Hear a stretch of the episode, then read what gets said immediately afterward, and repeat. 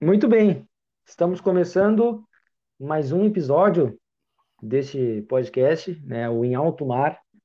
Para ti que me escuta, muito prazer, sou Wesley Rodrigues, o seu anfitrião. É... Seja muito bem-vindo ao Em Alto Mar, esse podcast que eu criei no início deste ano, de dois mil e vinte e dois. Se tu ficar curioso, tiver curioso e quiser escutar os primeiros episódios, fique à vontade. Mas antes... escuta esse aqui que eu garanto que vai ser especial demais. Hoje eu estou aqui com um cara que eu queria conversar há algum tempo já, é verdade. É... Ele vai saber disso mais para frente. Eu não conversei muito com ele ainda, mas ele vai entender o motivo. E, bom, já me apresentei, já apresentei o podcast. Agora eu vou fazer como eu estou fazendo aqui, né? Como é de costume já. Eu vou passar... a fala ao convidado, e aí ele vai se apresentar, vai falar quem ele é, o que, que ele faz. Primeiramente, muito obrigado e seja muito bem-vindo. Muito obrigado, Wesley, pela, pelo convite para estar aqui no podcast. Eu sou Antônio Guadalupe, costumo me apresentar dizendo que eu sou advogado, sou compositor, sou poeta, sou comediante, sou também ex-bailarina do Fantástico. Né? Faço umas é. piadas por aí, enfim... É, participei é. de alguns programas, de um programa de rádio, de um projeto de humor, enfim, estou aí correndo atrás, fazendo humor. Isso aí, é importante, né, essa descrição, a gente falar o que, que a gente faz, uh, e eu acho interessante tu falar que é válido, viu, é válido, é uma profissão digna ser bailarina, então... Cara, muito obrigado, viu, muito obrigado mais uma vez por aceitar o convite, por conversar aqui comigo, e eu já vou falar logo de cara o porquê que eu queria conversar contigo há algum tempo, há alguns meses já, tá? Uh, não vou ser hipócrita aqui a falar que eu te conheço há anos, porque eu, eu ia estar tá mentindo, tá? Sim. Uh, mas eu sou um jovem de vinte e um anos, criado ao, no sul do Rio Grande do Sul, nasci em Pelotas, mas me criei em Pedras Altas. Não sei se tu conhece. Conheço, conheço. Pedras Conhece. E, cara, quando, quando eu fui... Quando eu te conheci através de um programa de rádio, nesse qual tu citou, espero eu que esteja falando do mesmo, eu fui pesquisar, né, os integrantes desse programa, conhecer, comecei a seguir no Instagram, aquela coisa toda, enfim, te descobri como um poeta, né, como tu falou, como um músico e um músico nativista, certo? Sim, sim, músico nativista. Exato, então, cara, já queria abrir a, a nossa conversa falando sobre isso, tá, sobre a nossa cultura. Como eu falei, eu fui criado, nasci em Pelotas, mas me criei, né?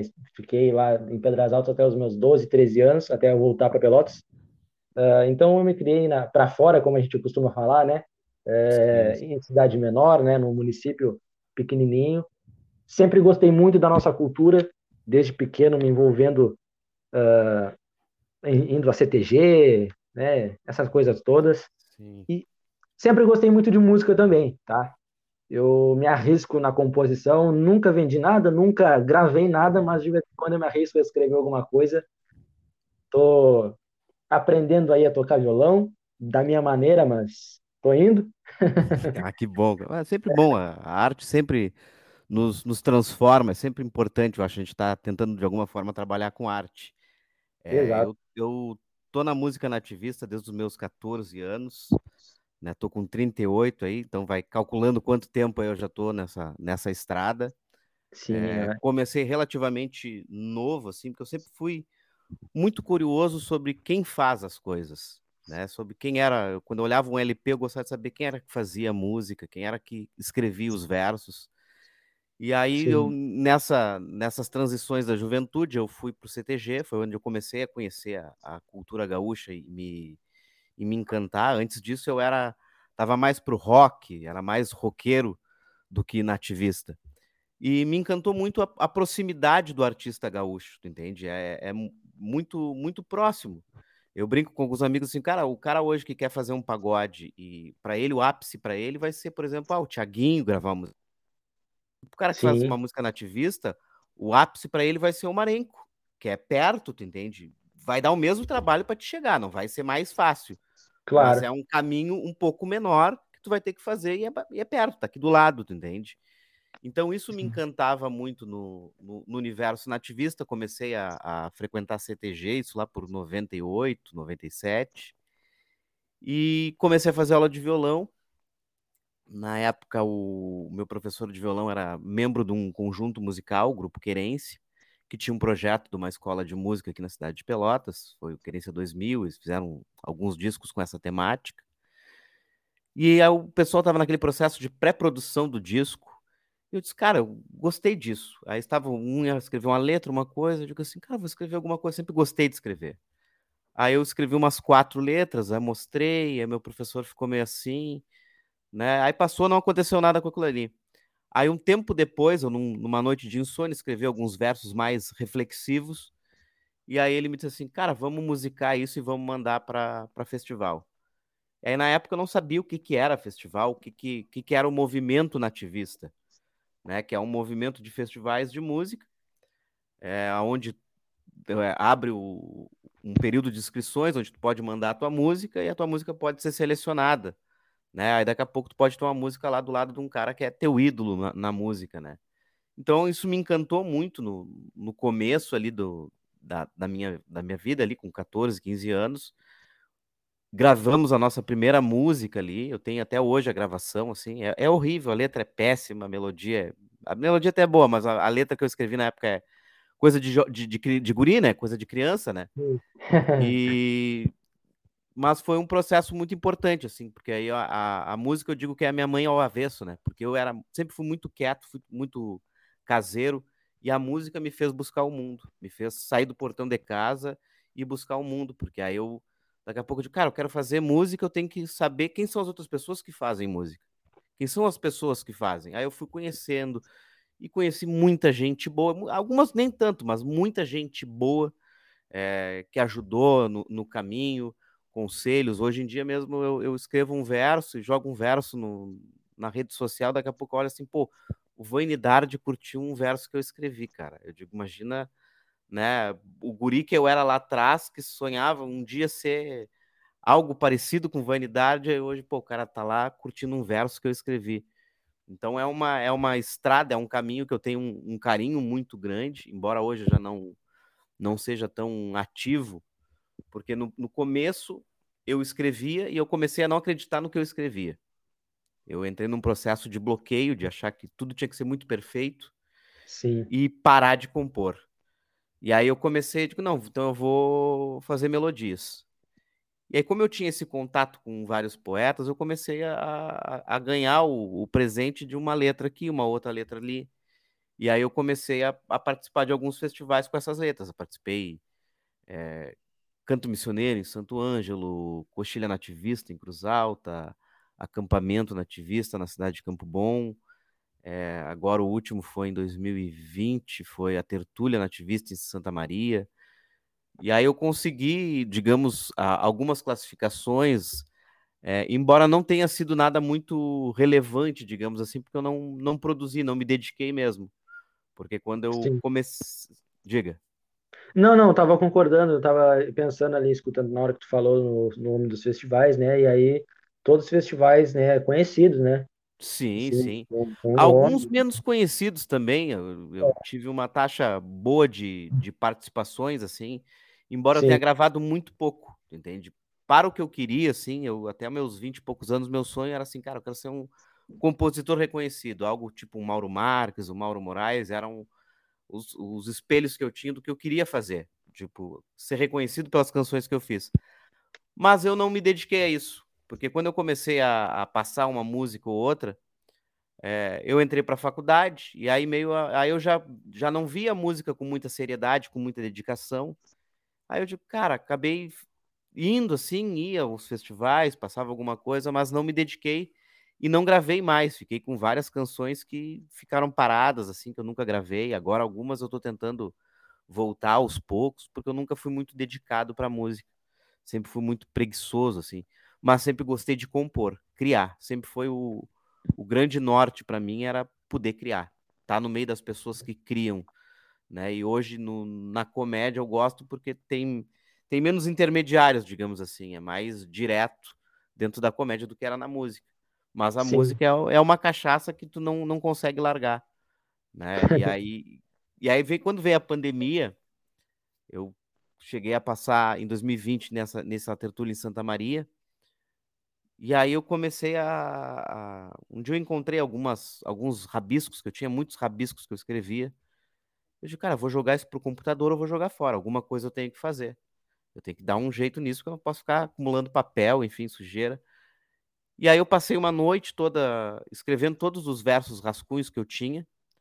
Comecei a montar aquilo num arquivo, eu digo, eu vou começar a... Vou escrever novamente, vou voltar a escrever essas coisas. Eu gosto, sempre gostei de escrever, digo, acho que eu sinto falta disso. E vou fazer um projeto. Assim, vou fazer um perfil no Instagram, onde eu vou compartilhar ferramentas de escrita, vou compartilhar textos onde eu fale sobre bloqueio criativo. Foi o livro O Caminho do Artista, da Julia Cameron, que me inspirou isso, né? A, a fazer algo que eu compartilhasse. Porque eu comecei a pensar, o que, que eu poderia compartilhar? Eu pensava assim, cara, advocacia tem curso, tem tudo aí que não, não vai fazer diferença. Mas quando eu tava, tava olhando para o nativismo de volta nesse período da, de passar a música, eu digo assim, pô, tem, tem músicos que compartilham a técnica de violão, tem músicos que compartilham a técnica de acordeon, mas eu digo, mas não tem ninguém falando sobre escrita. Os poetas estão escrevendo, mas não tem ninguém falando sobre isso. E aí, há um ano atrás, mais ou menos, foi abril de dois mil e vinte e um, eu, eu montei o projeto que é o Dissecando Versos, que era um estudo sobre, sobre poesia, mas pautado nos autores gaúchos. Vai Sim, explicar, vai, vai explicar uma métrica, vai lá e usa o verso de um poeta gaúcho para explicar isso, para mostrar que, assim como, sei lá, Olavo Bilac e outros poetas que são estudados na, na escola, como os cânones, aqui também a gente tem essa mesma referência e essa mesma qualidade técnica, entende? E uhum. da nossa forma de falar.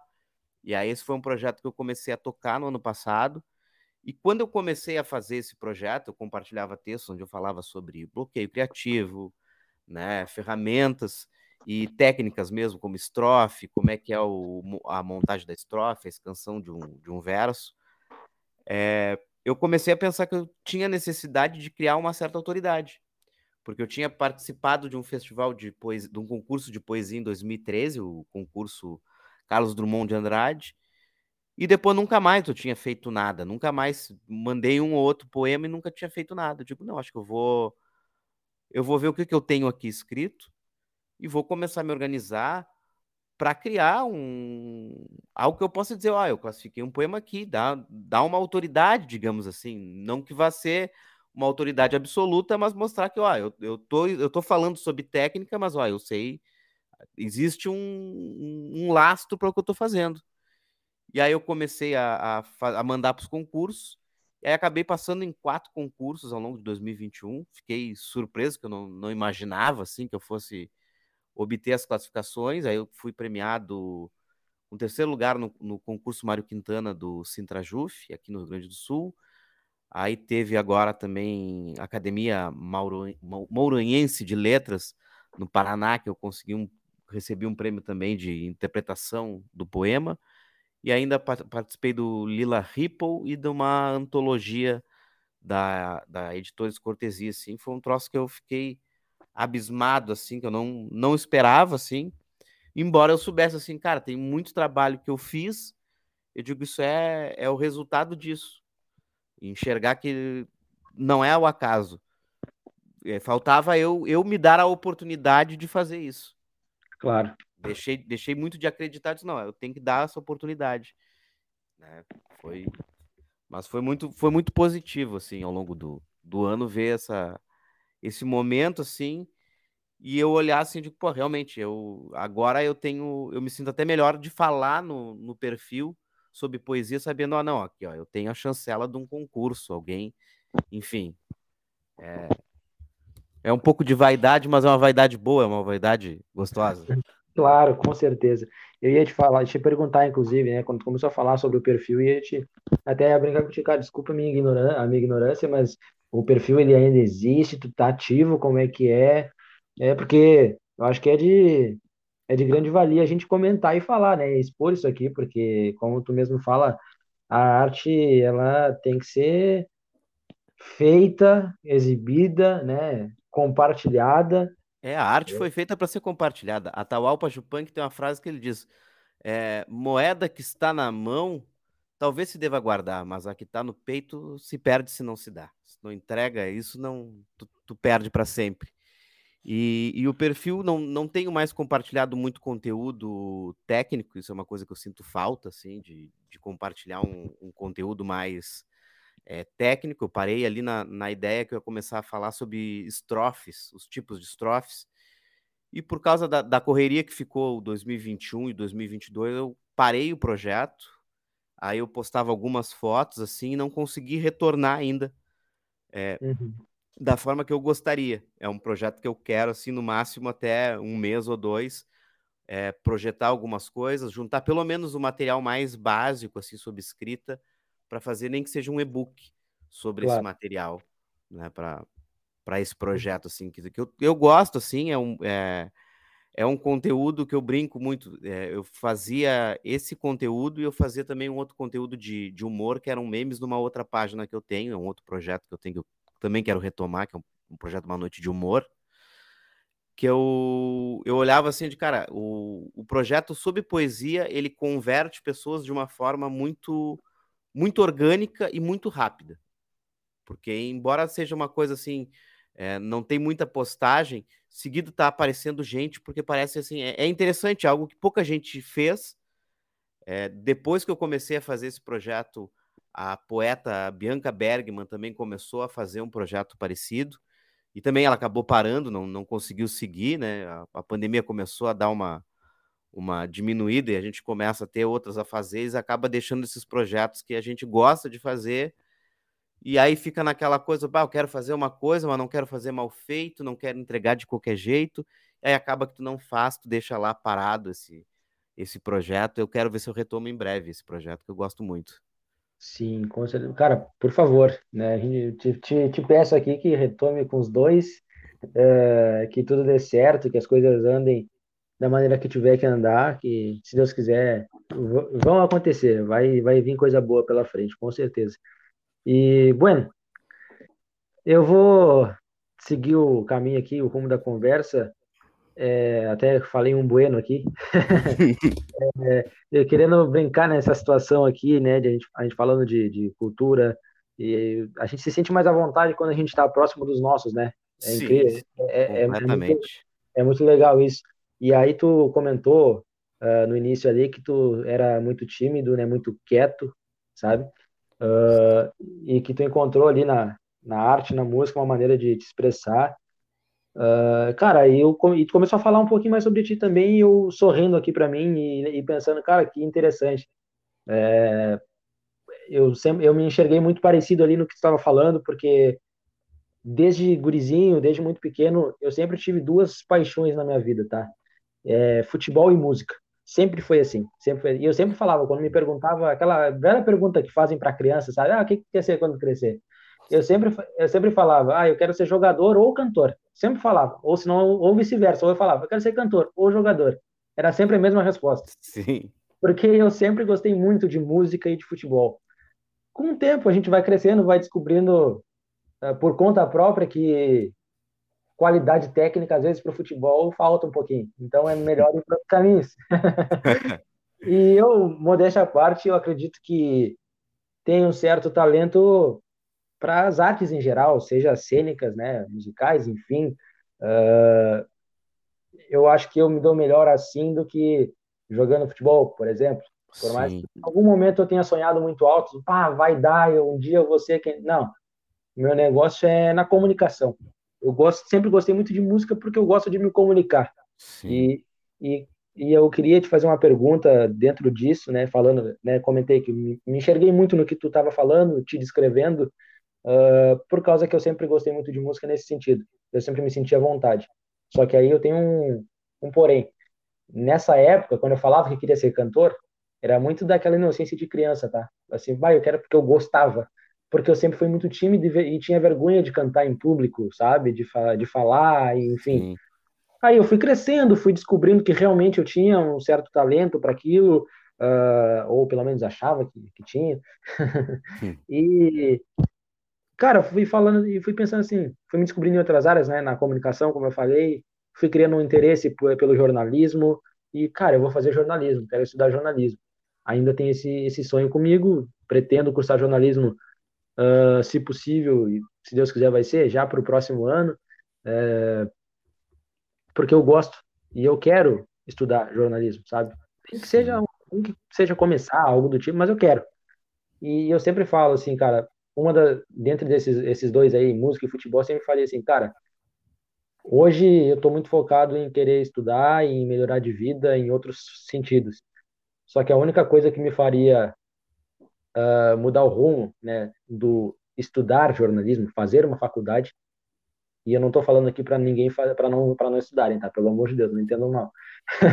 Mas é, a única coisa que me faria é tentar conciliar, né, o estudo com alguma outra profissão nesse sentido, ou até mesmo largar uma faculdade, seria a música, hoje em dia. Hoje o futebol para mim é uma paixão, como é de grande parte do Brasil, mas eu entendo que não vou ser jogador, já mudei a minha cabeça, eu sou torcedor, gosto de futebol, acompanho, ok, mas a música me toca muito ainda até hoje. Eu até brinquei contigo que eu me arrisco às vezes a escrever alguma coisa por também gostar muito de escrever. E, e a pergunta que eu te faço sobre a nossa cultura e sobre a música em si, a nossa cultura no geral, tá? Não só música, se tu quiser ir para outros lados, fica à vontade. Mas a gente brincou, inclusive, em off também, conversamos ali sobre tecnologia. Eu queria saber o que tu acha da, da nossa maneira de enxergar o mundo aqui no estado, Uh, como a gente trata a nossa cultura, os nossos costumes, na maneira que a gente exporta ou não, né? Ou não exporta a nossa cultura. Então, eu queria que tu falasse um pouquinho sobre isso, sobre esse meio aí. E também já te dizer, de, já de antemão, aproveitar e te falar que eu estava escutando tu falar, cara. Eu posso estar falando uma completa bobagem aqui, tá? Mas o meu, o, o meu ouvido, né? Os meus ouvidos Uh, acharam tua voz muito parecida com um cara que eu admiro muito e um dia, quem sabe, eu possa conhecer, que se chama Pirisca Greco. Pirisca Greco, adoro Pirisca. Tem, tem uma música cantada por ele. Tem. Sério? É uma, tenho, tem uma música minha. Essa em Santa Maria foi ele que cantou.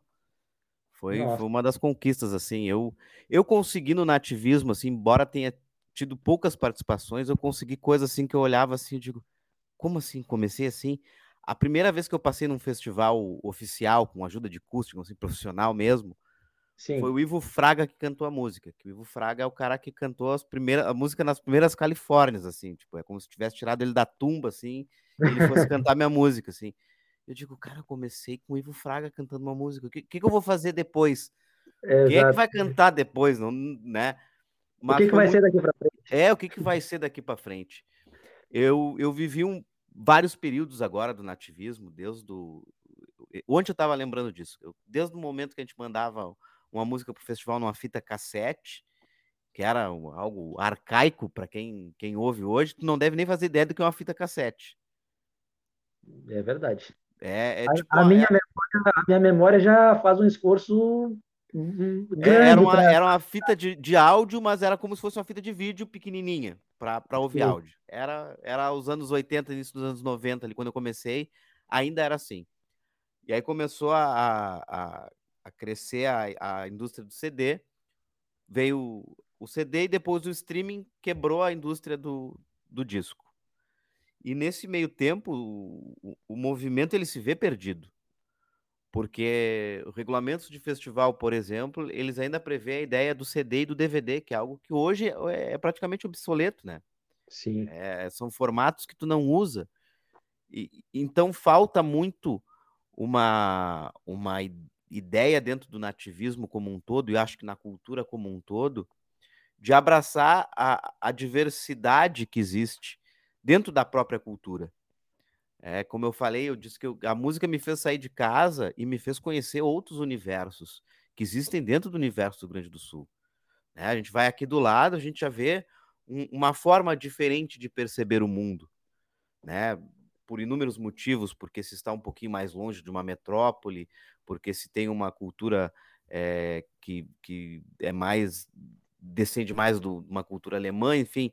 Eu tive a oportunidade de andar por vários cantos desse Rio Grande do Sul, e muitas vezes ver o, ver o meu preconceito ser desfeito no palco, por exemplo. Eu, é, teve uma vez que eu fui para Santo Ângelo, cidade missioneira, e eu tinha uma música aberta para os padrões nativistas. É uma música que eu usava bateria, eu usava teclado, era algo meio, né, não é tão usual.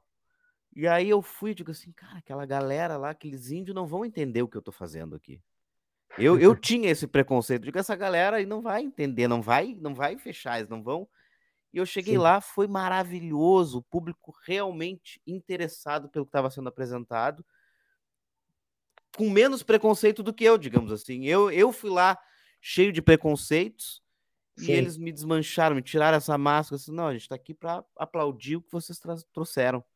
E foi muito bom, foi um, um dos momentos mais incríveis que eu já vivi nos festivais nativistas, no palco. E aí eu, aí eu digo assim, cara, cada canto é, é diferente. A gente, quando é músico, a gente traz algo para cá, mas ao mesmo tempo a gente leva algo do lugar que a gente, que a gente pisa, do chão por onde a gente passa. Né? Né? Como o Pinheiro Machado, embora eu nunca tenha ido com, com música, né? Eu já, já fui no festival, vivi uma, uma situação que hoje eu olho, olho, eu lembro hoje e eu acho engraçado, digo assim, olha as loucuras que eu fazia.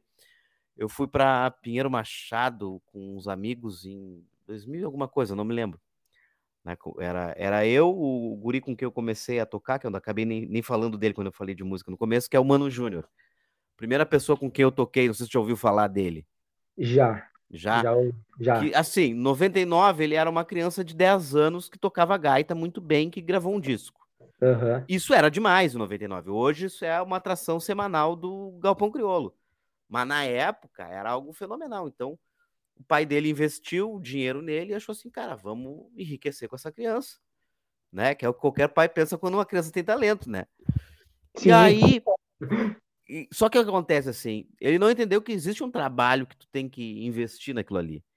Ele era um cara que era um comerciante lá do bairro Arco-Íris, ele não tinha o, o caminho do meio artístico. Ele tinha o ouro, mas ele não tinha o, o, o material para fazer esse ouro correr, ir no lugar certo, acontecer...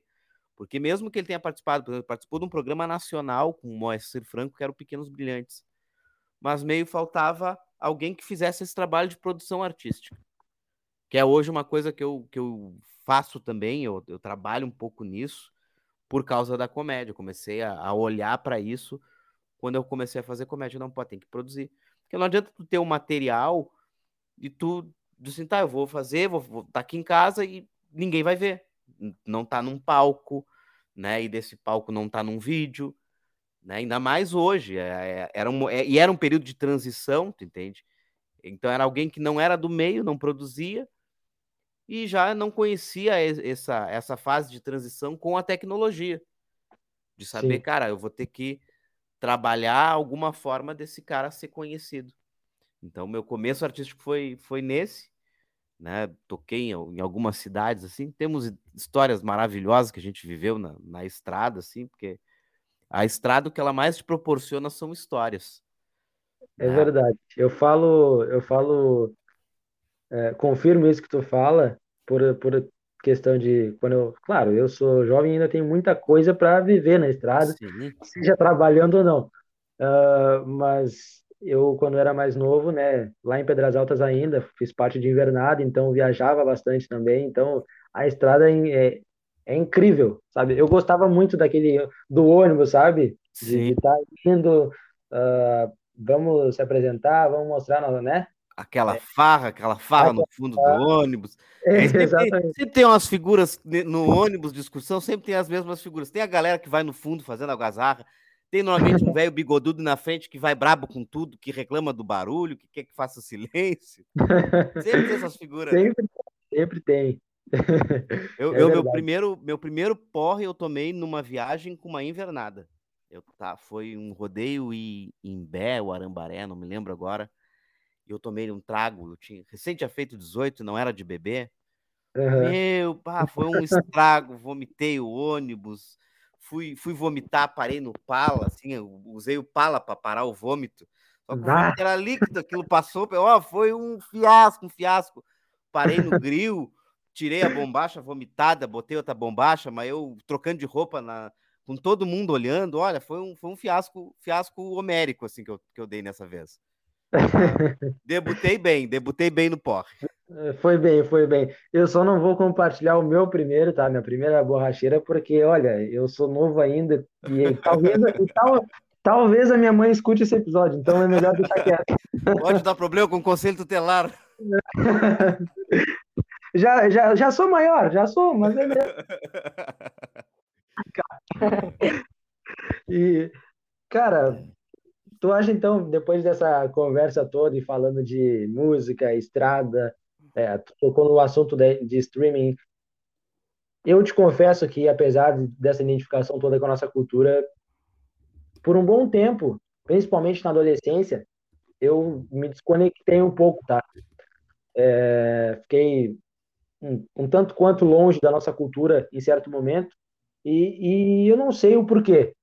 Porque quando eu volto para Pelotas, já na pré-adolescência ali, eu vou para a sala de aula nos primeiros dias ali, de bermuda, alpargata e boina, querendo mostrar que eu era gaúcho, sabe?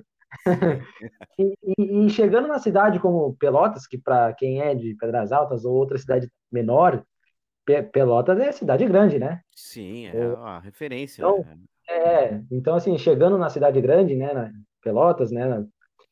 Cara, a gente sabe que a nossa cultura, dependendo do local que a gente tiver, ela às vezes não é bem vista, ou é vista como algo pejorativo, né? As Sim. pessoas tiram, tiram quase sarro. Clandestina.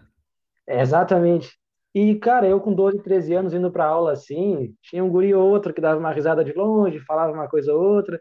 Às vezes dentro da sala, uma brincadeira ou outra, mas na, na esportiva, digamos assim. E eu, como sempre fui muito tímido, a, e sempre tive aquela vergonha do público, quando mexia um pouquinho mais comigo assim, eu já ficava meio que fechado. Sim. O tempo foi passando, a adolescência, eu comecei a andar mais de calça, nunca fui de andar, nem, nem mesmo mais novo, nunca fui também de andar de bombacha o tempo todo, sabe, aquela coisa, mas, uh, mas eu comecei a usar muito mais calça e tênis, sabe? Sim.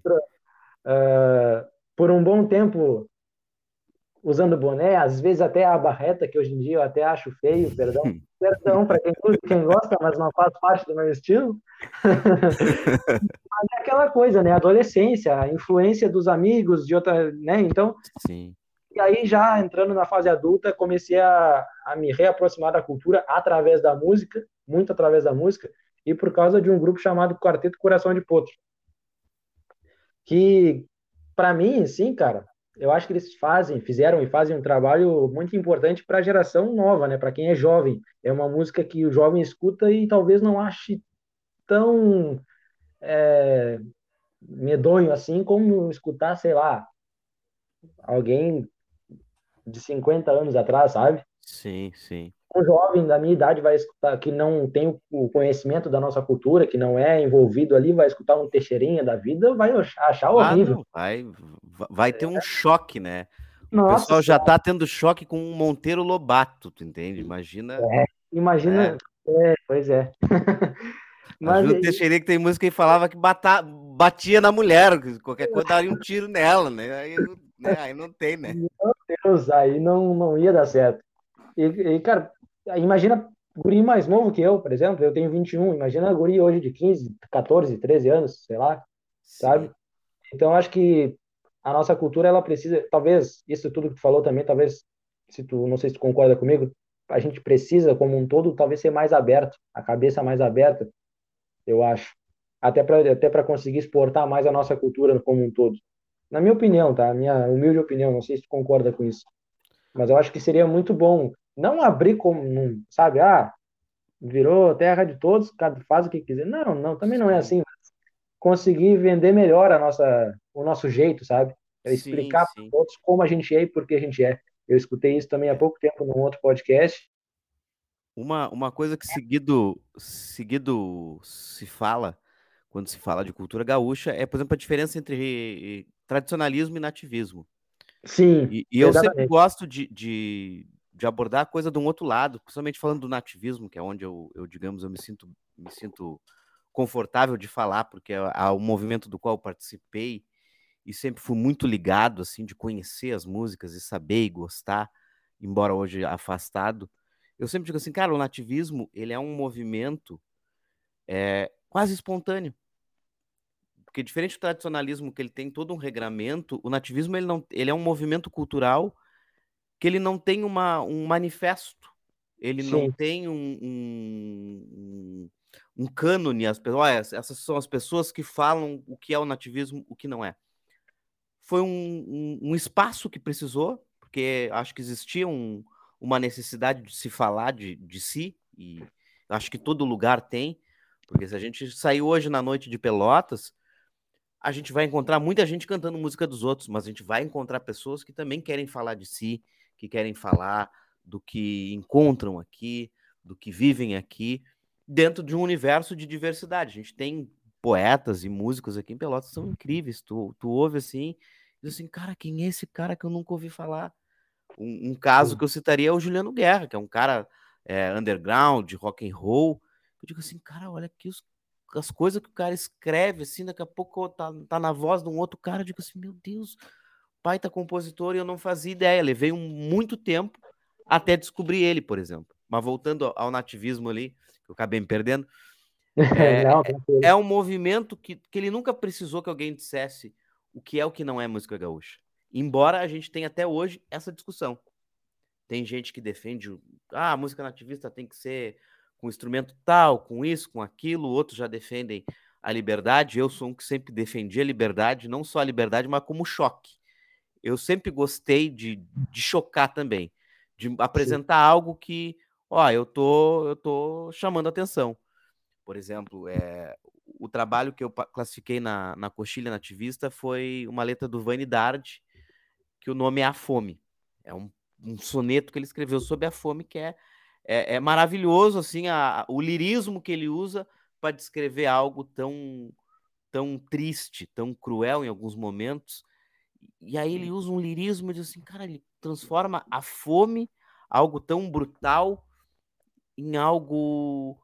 É, sensível, que a gente consegue é, sentir a dor, mas ao mesmo tempo parece que é abrandado, parece que, que, que fica alguma coisa. E esse tipo de trabalho sempre me chamou a atenção. Desde de, o meu poeta, que é uma das referências mais favoritas que eu tenho, que é o Luiz Sérgio Metz, que é o Sérgio Jacaré, que é, era o, o membro fundador do Grupo Tambo do Bando, que é outra também referência dentro do nativismo, exatamente disso, de quebra, de choque, de apresentar algo é, diferente do que se está acostumado. Entende? Eu sempre, sempre tive um pouco isso no nativismo também. Eu sempre fui um estranho no ninho, porque eu digo assim, cara, eu gosto de falar as coisas que vão incomodar. Assim como na comédia hoje, eu digo assim, eu gosto de dizer, falar sobre coisas que, de alguma forma, podem causar um desconforto. Né? O pessoal gosta de falar de cavalo, distância. Eu gosto de falar... Né, do maltrato, de repente, que, que o animal sofre, coisas assim. Sempre tive isso. E sempre apoiei esse, esse, esse, esse discurso, essa, essa ideia, porque eu entendo que o nativismo sempre viveu disso. Por mais que Sim. a gente possa pensar que as grandes canções talvez não fossem é, questionadoras sociais, né? Eu tenho dois amigos que são... São, são incríveis, são poetas incríveis e são também cineastas, estão agora fazendo cinema, que é o Guilherme e o Thiago Suma, fizeram, dirigiram, agora estão dirigindo o filme da Anitta Garibaldi, e eles dirigiram um filme sobre o Buchincho, baseado no, no poema do Jaime Caetano Brau, e também o Florencio Guerra e Seu Cavalo. São duas películas maravilhosas, filmes curtos, se tiver a oportunidade de ver, é lindíssimo o trabalho que eles fizeram, transformando trabalhos poéticos em filmes, e eles têm um projeto de transformar isso em num, numa espécie de, de seriado, assim, de, de interligar uhum. essas histórias. Eles querem pegar outras histórias, e, e isso vai conectar agora com outra coisa que tu falou. Consegui, vou, vou conseguir fazer um gancho. Porque, assim, é algo que a gente pode dizer assim, cara, fazer cinema sobre música gaúcha, o bombacha verso, como eles dizem, cara, é algo inovador. E eles dizem que sofrem uma certa resistência, porque todo mundo olha meio de, de, de nariz espichado, mas acabam tendo que desespichar, porque, cara, o filme tá, tá ganhando prêmios por aí afora. O Buchincho já foi muito laureado em festivais, tanto aqui como fora do país. E aí eu digo assim, cara, o cara tá fazendo algo pela poesia do Jaime que poucos fizeram. Quem mais fez foi o Marenco, que foi um grande parceiro dele. Ele próprio fez muito pelo trabalho dele. Mas agora eles já estão colocando isso num, num, outro, num outro patamar. Eles estão colocando... Uh, não, não que seja o caso, mas daqui a pouco está ali na, na porta de, de Hollywood algo daqui, tu entende? É incrível esse trabalho que eles que eles estão fazendo. Eu sou um, um admirador, confesso, deles. E eles mesmos dizem assim, cara, a gente não está fazendo nada novo. A gente está fazendo o que o Teixeirinha fez lá atrás, o José Mendes fez lá atrás. Eles fizeram cinema também. Eles tiveram a, a tentativa deles, fizeram lá na época deles, a gente está recriando. O que é muito semelhante, agora usando o gancho do que tu falou ali, com o que o Quarteto Coração de Potro faz. Porque o Quarteto Coração de Potro, ele, ele traz de volta aquela formação clássica do que acompanhava o Alfredo Citarrossa, que era uma, uma, uma forma muito... Ele era um cantor maravilhoso, um cantor que tinha uma, uma postura muito solene, né? E ele era acompanhado sempre por um quarteto. E eles conseguiram encontrar isso, não sei se pela necessidade que eles tinam lá em Lages, né? Não, não, porque às vezes a, eles encontram a fórmula na necessidade, né? Que nem eu falei aquela hora sobre tecnologia da necessidade, às vezes a necessidade nos faz aprender. Lages, é. eu, eu, eu olho para Lages, eu não vejo um, um mercado muito farto de gaiteiros, né? Não... Talvez eles tenham encontrado essa dificuldade. Pô, a gente não tem muito gaiteiro. Mas se chutar uma moita, a gente acha um, mais um guitarrão e mais um violão. Ó, vamos investir num quarteto? Vamos, vamos, vamos apostar nesse formato? E foi um formato incrível. Eles fazem isso com uma qualidade incrível. São músicos espetaculares, muito bons. Eu, eu adoro eles, conheço eles de vista, assim. Não... Porque Sim. quando eles começaram a, a frequentar os festivais de forma mais efetiva... Era a época que eu já estava na faculdade, eu ia muito de vez em quando, não, às vezes não ia no festival. Eu não cheguei a ter essa convivência com eles, embora conheça praticamente todo mundo do, do meio dos festivais. E, e é isso, eles, eles pegaram aquele formato lá, digo assim, cara, mas isso aqui é bom, vamos fazer com a nossa linguagem agora, né? Claro. E é um trabalho incrível, um trabalho consolidado aí, acho que já deve ter quatro ou cinco discos que eles fizeram, discos com participações incríveis, como Marenco, como Juliano Gomes. Os caras conseguiram fazer canções maravilhosas, tu entende? E, e tem outras pessoas seguindo esse mesmo formato, porque tem outros quartetos aí que estão surgindo aí pelo, pelo Rio Grande do Sul, buscando essa, tentando é, re, renovar, digamos, esse velho formato que já existia e tomando para si e fazendo esse, isso, né? E eu acho que isso tem muito a ver com Pirisca. O Pirisca é um cara que sempre foi antenado, ele sempre teve à frente, tu entende? Ele sempre soube olhar um pouquinho mais o horizonte para saber assim, cara, vamos por aqui. No começo dos anos dois mil, o Pirisca era blogueiro, ele tinha o blog, ele botava a vida dele ali, e aí logo em seguida ele fez a... Ele tem toda uma narrativa da comparsa elétrica que eu acho incrível, tu entende? Que é... a comparsa elétrica, o disco, daqui a pouco ele fez a comparsa elétrica, o filme, que é o D V D, que é maravilhoso, é um trabalho Sim. primoroso, assim, é e incrível. Agora tem o, a comparsa elétrica, o livro, aonde ele traz um songbook com todo, todas as canções da carreira dele para cifrar, para pegar lá e tocar, quer tocar entre os amigos, no churrasco. Eu digo, isso é uma visão muito à frente, muito à frente. Demais. Ele tá vendo demais. Muito à frente, né? E, e é aquela coisa, se, se tem alguém à frente, a gente tem que olhar e, e ver, cara, o que que, que que ele faz ali que eu posso fazer do meu jeito também e adaptar. Com certeza. Né? Né? Pegar como exemplo, né? O que dá certo, o que, que é, é o que, a gente, que, que é bom, que tem qualidade. O que, que é bom, que tem qualidade, o que te interessa. E ele Exato. Tá sempre inovando, tu entende? Antes da pandemia, ele já fazia lives semanais. Imagina, Sim. aí quando veio a pandemia ele já estava acostumado, era, era a sexta-feira dele, ele já fazia toda sexta-feira, tu entende? E eu até crit- criticava isso no começo da pandemia, quando eu participei da, da Tertúlia, eu digo, cara, existe qualidade para um festival ser transmitido ao vivo na internet há no mínimo sete anos, tem tecnologia para isso. Só que a galera que faz festival não está se ligando nisso. Tá só seguindo a velha fórmula. fazendo o que, dá, o que se, sempre se fez. Eu digo assim, cara, tem shows, na, na, shows com uma qualidade incrível. Eu digo, imagina, tu não, tu não poder transmitir um, um, um festival num final de semana. Tu tá numa outra cidade, tu não pode ouvir o festival, porque o festival não se presta a fazer uma live. Ah, precisou vir uma pandemia para os festivais começarem a transmitir ao vivo, no perfil deles. Agora estão começando a construir canais, jogando todos os discos, tu entende? Porque antes, um tempo antes, e isso foi uma crítica também que eu fiz, cara, a gente tinha a música gaúcha é, na, no YouTube, por exemplo, que é um canal que a gente pode dizer, acho que é o que mais se ouve música depois do Spotify, provavelmente. Provavelmente. E aí eu digo assim, cara, era canal particular. Não era um, um canal de um festival, de um, de um, de uma outra plataforma. Não, de uma pessoa que a qualquer momento que quisesse, excluiria centenas de vídeos. Sim. Que eram uma referência, como aconteceu. Tem vídeos de músicas que eu ouvi e eu já não encontro. Eu disse, pá, não tem essa versão. Essa versão é linda dessa música lá do, da cox, sétima coxilha. E aí tu não encontra a versão porque agora não, o cara resolveu tirar. Por algum motivo, o canal leva um strike, qualquer coisa desse tipo. E é uma proposta que o Pirisca tem, de que a gente tem uma, uma plataforma onde tudo que é feito no Rio Grande do Sul esteja lá. Que se tenha a possibilidade de todo mundo encontrar esse, esse material. O compositor que faz uma canção mais social, o que faz uma canção mais bailável. Lá, que as pessoas possam encontrar. Porque esse é o, é, é o grande ponto, entende? Se a gente faz uma música, a gente quer que, que chegue nas pessoas, né? E o festival, ele tá ficando enclausurado nele mesmo.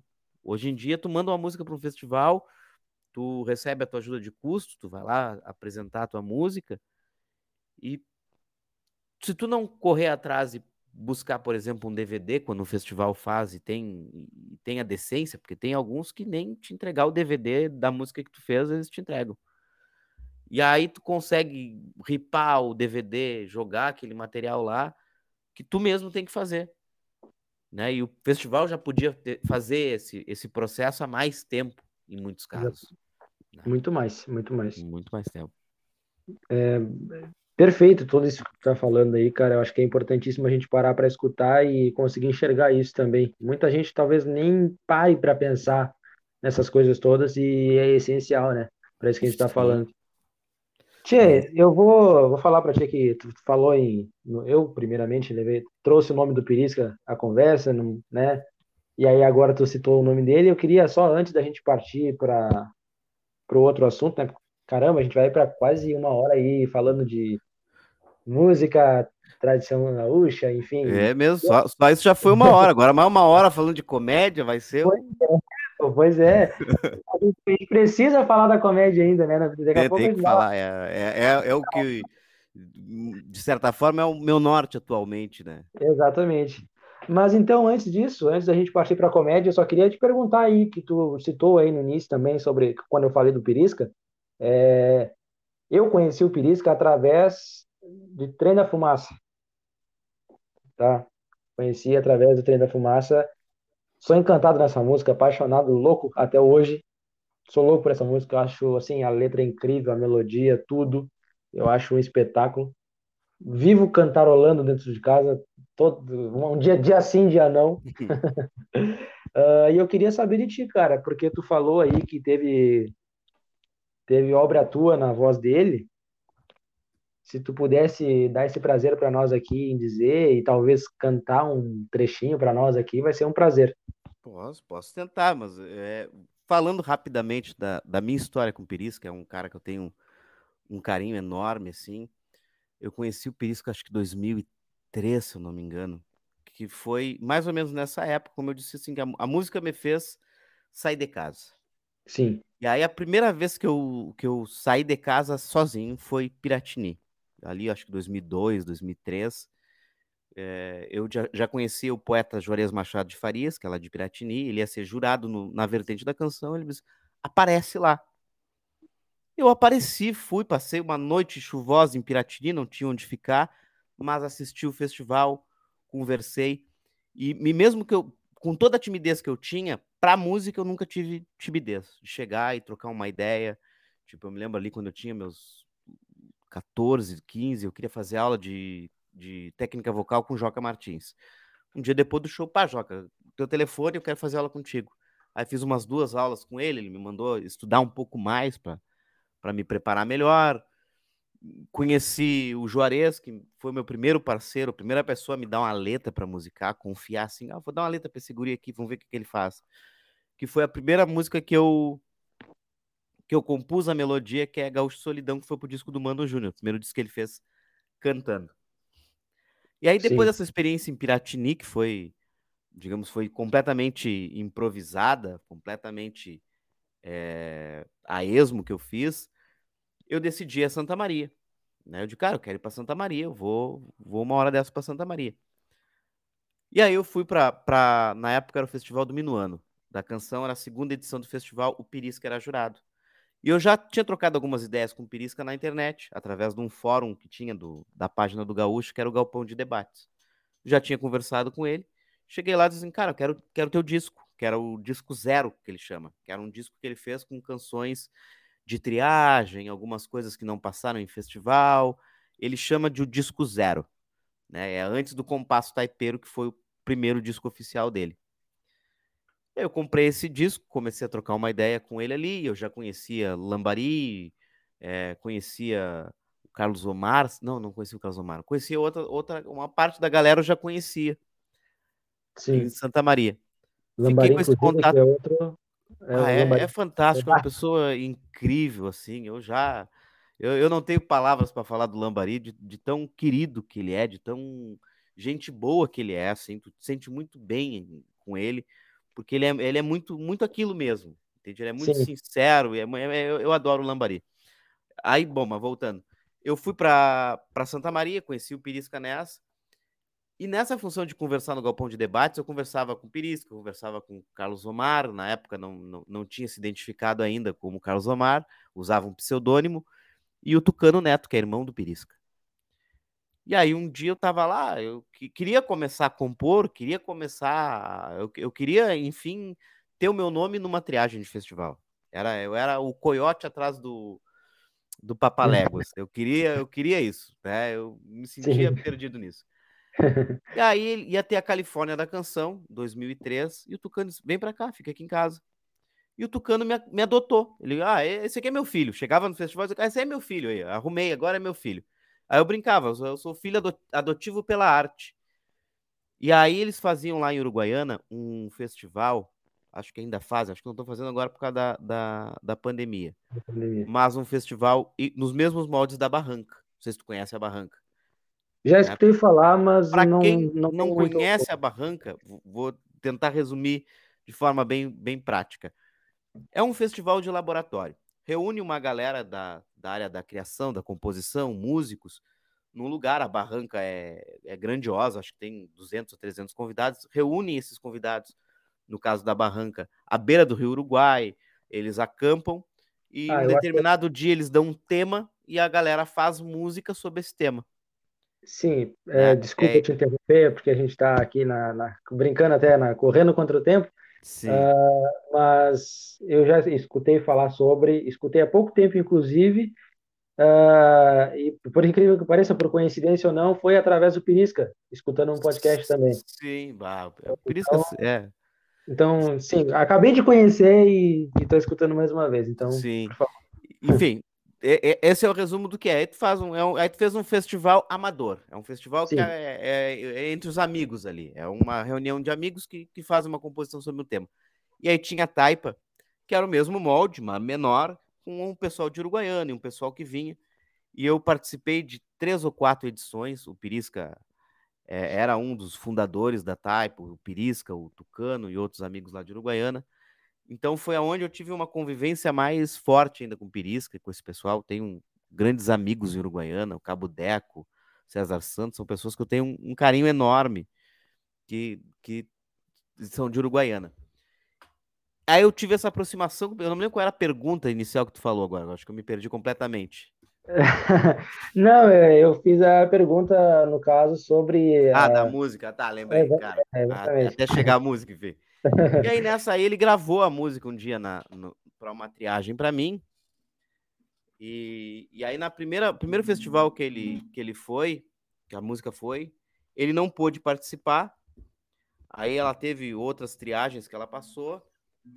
E aí acabou não não não indo e acabou que em dois mil e vinte passou em na Tertúlia, na voz do Pirisca, que acabou ficando. Ele fez o vídeo na época, era não, como não tinha condição de, de ir para o palco para fazer a música, para apresentar a música, ele, ele foi gravado um vídeo lá.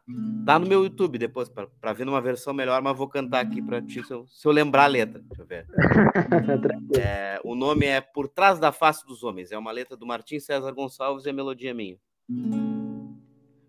Por trás das faces do mundo,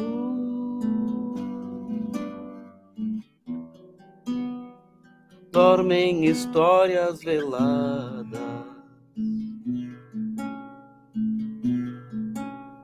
Há rios correndo profundos, sob águas disfarçadas. Verdades que lá no fundo são mentiras disfarçadas. Por trás da face dos homens há, t- há tanta face escondida, impérios e sobrenomes ceifando sonhos e vidas. Os pratos vazios da fome, sobrando em mesas floridas. Como enxergar a verdade por trás das faces maquiadas, num tempo em que a realidade é que nos chega inventada por trás de tanta embalagem. Como avaliar conteúdo, as imagens valendo tudo, as vidas valendo nada. Um trechinho que eu não... não... Confesso que, que eu esqueci bastante coisa no meio da música, faz tempo que eu não toco, assim, que eu não, que eu não paro para tocar as minhas canções, assim, e não, não me lembrava muitas coisas da letra, a harmonia também me perdi. Mas é um Verdade. Trabalho que eu tenho um carinho, que eu gosto muito, assim, e, e é uma canção que ela tem um, um tom de atualidade que eu acho incrível nos versos do Martim César. E, e eu participei, como eu falei, da Tertúlia em dois mil e vinte, e eu acompanhando no chat, e as pessoas falando assim, cara, essa letra é a cara da atualidade. E eu olhava assim, de cara, essa letra foi escrita em dois mil e seis. Eu digo, ela tem quase vinte anos, eu digo, ela não é atual a letra, a, a feitura dela, mas ela Sim. já traz uma coisa muito verdadeira, ela tem uma, uma certa mensagem que fala sobre... sobre a mentira, sobre a fake news, sobre aquilo que é, que é disfarçado. Eu, eu adoro esse, é um, é um dos temas que eu tenho um, um carinho enorme de, de ter feito. Eu acho que a única, a única canção que eu tenho, que eu tenho um, um carinho maior também, que eu acho, é o que eu acho mais bonito que eu já fiz, é uma canção que essa nunca passou. Essa segue inédita até hoje, que é uma parceria com Juarez Machado de Farias, que é uma letra sobre uma, uma menina de rua, um poema maravilhoso, assim, do Juarez tem um, uma sensibilidade, e ele conta essa história que ele vinha, na época de estudante dele, estudava direito aqui na U F P E L, e vinha ele andando pela rua quinze de novembro, quando ele viu em frente a um, a um fliperama, uma menina de rua, assim, sentada na calçada, cabelos loiros, e ele escreveu um poema simplesmente lindíssimo. E aí eu era parceiro dele já, e um dia eu vi no site dele poema. Aí eu mandei e-mail pro Juarez. Juarez, esse poema aqui tá... Alguém já musicou ele?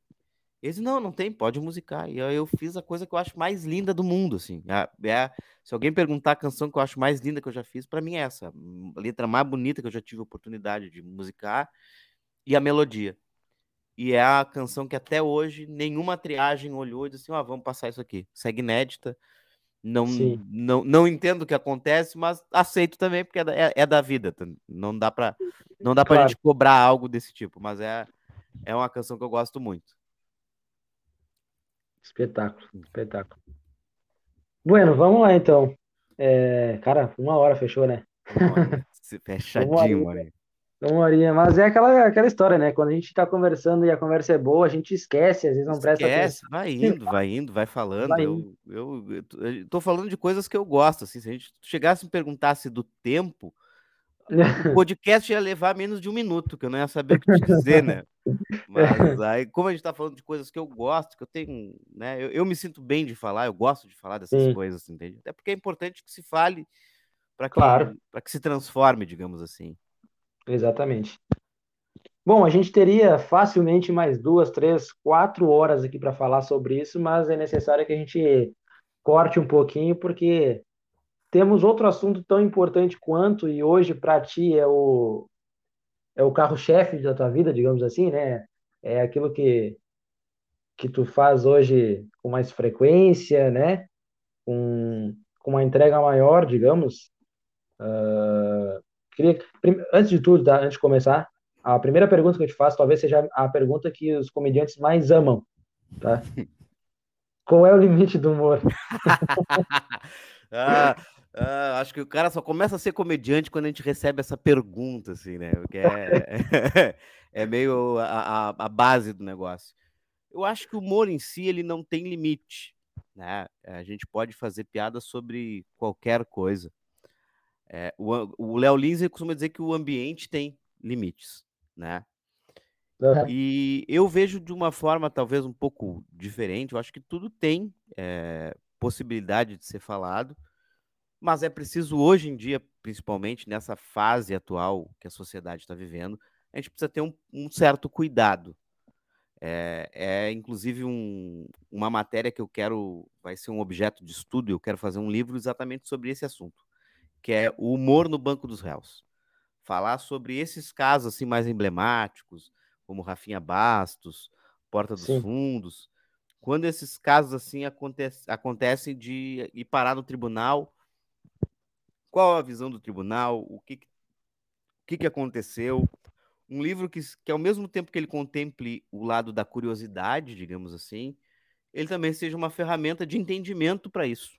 Entende? Para o comediante entender o que, que acontece, para a pessoa que tem interesse de saber como é que funciona é, o sistema, entender como é que funciona. Né? Comecei quase pelo fim, né? Comecei pelo, por algum dos projetos atuais e não falei do começo na comédia, né? É, mas falando de limite, por exemplo, eu tenho meu filho menor, falando de limite do humor, e eu sou um cara que eu tô toda hora passando do limite. O meu filho menor, ele é autista, e o processo de, de diagnóstico, digamos assim, ele aconteceu junto com o momento em que eu comecei a fazer comédia. Então, aconte- aconteceu de eu fazer piada de tudo que estava acontecendo. Enquanto a gente estava vivendo aquele processo, eu e a minha mulher, eu fazia piada. E piadas de todos os tipos, desde piadas mais pesadas, piadas mais leves, né, mais, mais gracejos, assim, eu fazia piadas. E aí teve um momento que ela olhou pra mim, cara, se não fosse tu fazendo piada, eu teria enlouquecido. Mas aí tu fala nesse sentido, piadas em, uh, em que situações, assim, em que visão? Vou dar um exemplo. É, é. Quando, quando começou o processo de, de descoberta, a gente foi numa neuropediatra, e a neuropediatra, ela chegou e disse assim, cara, seguinte, ó, eu analisei ele aqui, eu, eu vi que é o seguinte... Ele, eu estou em dúvida se ele tem autismo ou não por causa do seguinte, ele deveria falar tantas palavras hoje, e ele não fala, ele não, não fala uma palavra ainda, e ele deveria falar tantas palavras. E ele também deveria saber tantas partes do corpo. E aí foi um, um choque, assim, num primeiro momento, receber essa informação, cara, pode ser, pode não ser. Sim. A minha mulher ficou empolvorosa, ela disse assim, meu Deus, o que a gente vai fazer? Aí ela resolveu ir numa, na, na livraria e ela queria encontrar um livro de anatomia infantil. E eu digo, da onde um livro de anatomia infantil? Né? Eu digo, ele vai ter aula de medicina na escolinha, é isso? Porque eu digo, cara, não, não faz sentido. E eu, eu falando Sim. isso, ela diante do, do, do, do livreiro da Vanguarda pedindo o livro de anatomia infantil, eu olhei para ela. Aí o cara me olhou assim e digo, é um presente para um padre. E acabei com o troço, com o limão do, do horrível do troço, assim, mas digo, é humor, eu, faço, eu gosto dessas piadas, né? Ela total, totalmente sem jeito, digo assim, mas livro de anatomia infantil, que isso? Digo, eu vou dizer pro cara que a escolinha já está preparando para medicina, porque não? Eu fazia muita piada com isso, piada em momento errado, assim. Sim, sim. Mas, ao mesmo tempo, isso era uma válvula de escape. E, e, e um sentido de, cara, eu posso vencer isso, eu posso rir disso, eu posso vencer isso. Claro, com certeza. É, foi um, um processo, assim, de... trabalhoso, assim, eu, eu, como eu, como eu sou profissional autônomo, eu tinha espaço na minha agenda para eu trabalhar isso. Então, eu, eu acompanhei toda a evolução do, do Francisco com terapia.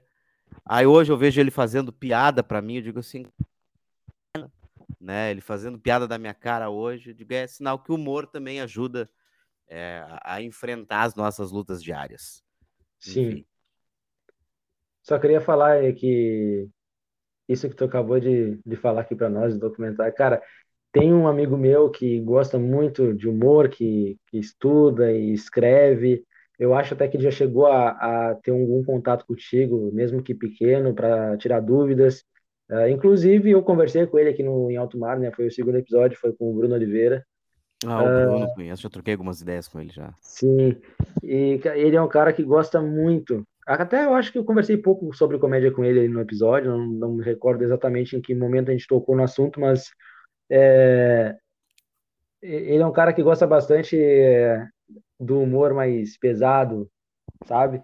Da, daquela, ele, ele costuma, costumava, de vez em quando ainda faz piadas, às vezes que me deixam desconfortável na, na posição do amigo, sabe? Por causa que ele solta alguma inesperada, assim, ó, inesperada, é, e eu, eu me vejo ali na...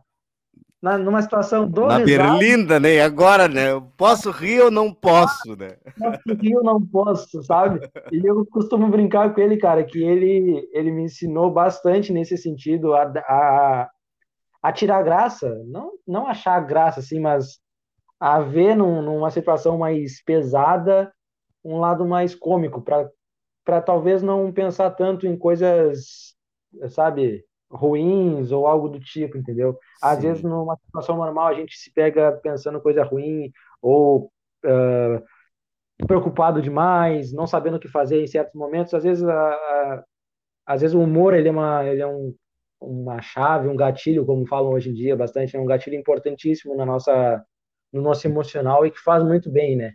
É uma ele... ferramenta fundamental, assim, eu tenho... um... quase um depoimento sobre a comédia, assim, do quanto ela me ajudou. Porque, assim, eu... Desde que começou a pandemia, eu queria fazer alguma coisa. Eu queria fazer Sim. várias coisas. Pensei em vídeos, gravei alguns vídeos, enfim. Mas nunca é, realmente me dediquei a fazer algo, produzir algo na internet. Né? Não, não era muito a minha. Eu realmente eu queria o stand-up. Essa era a minha ideia. Cara, que as coisas possam me pro- proporcionar fazer stand-up de volta.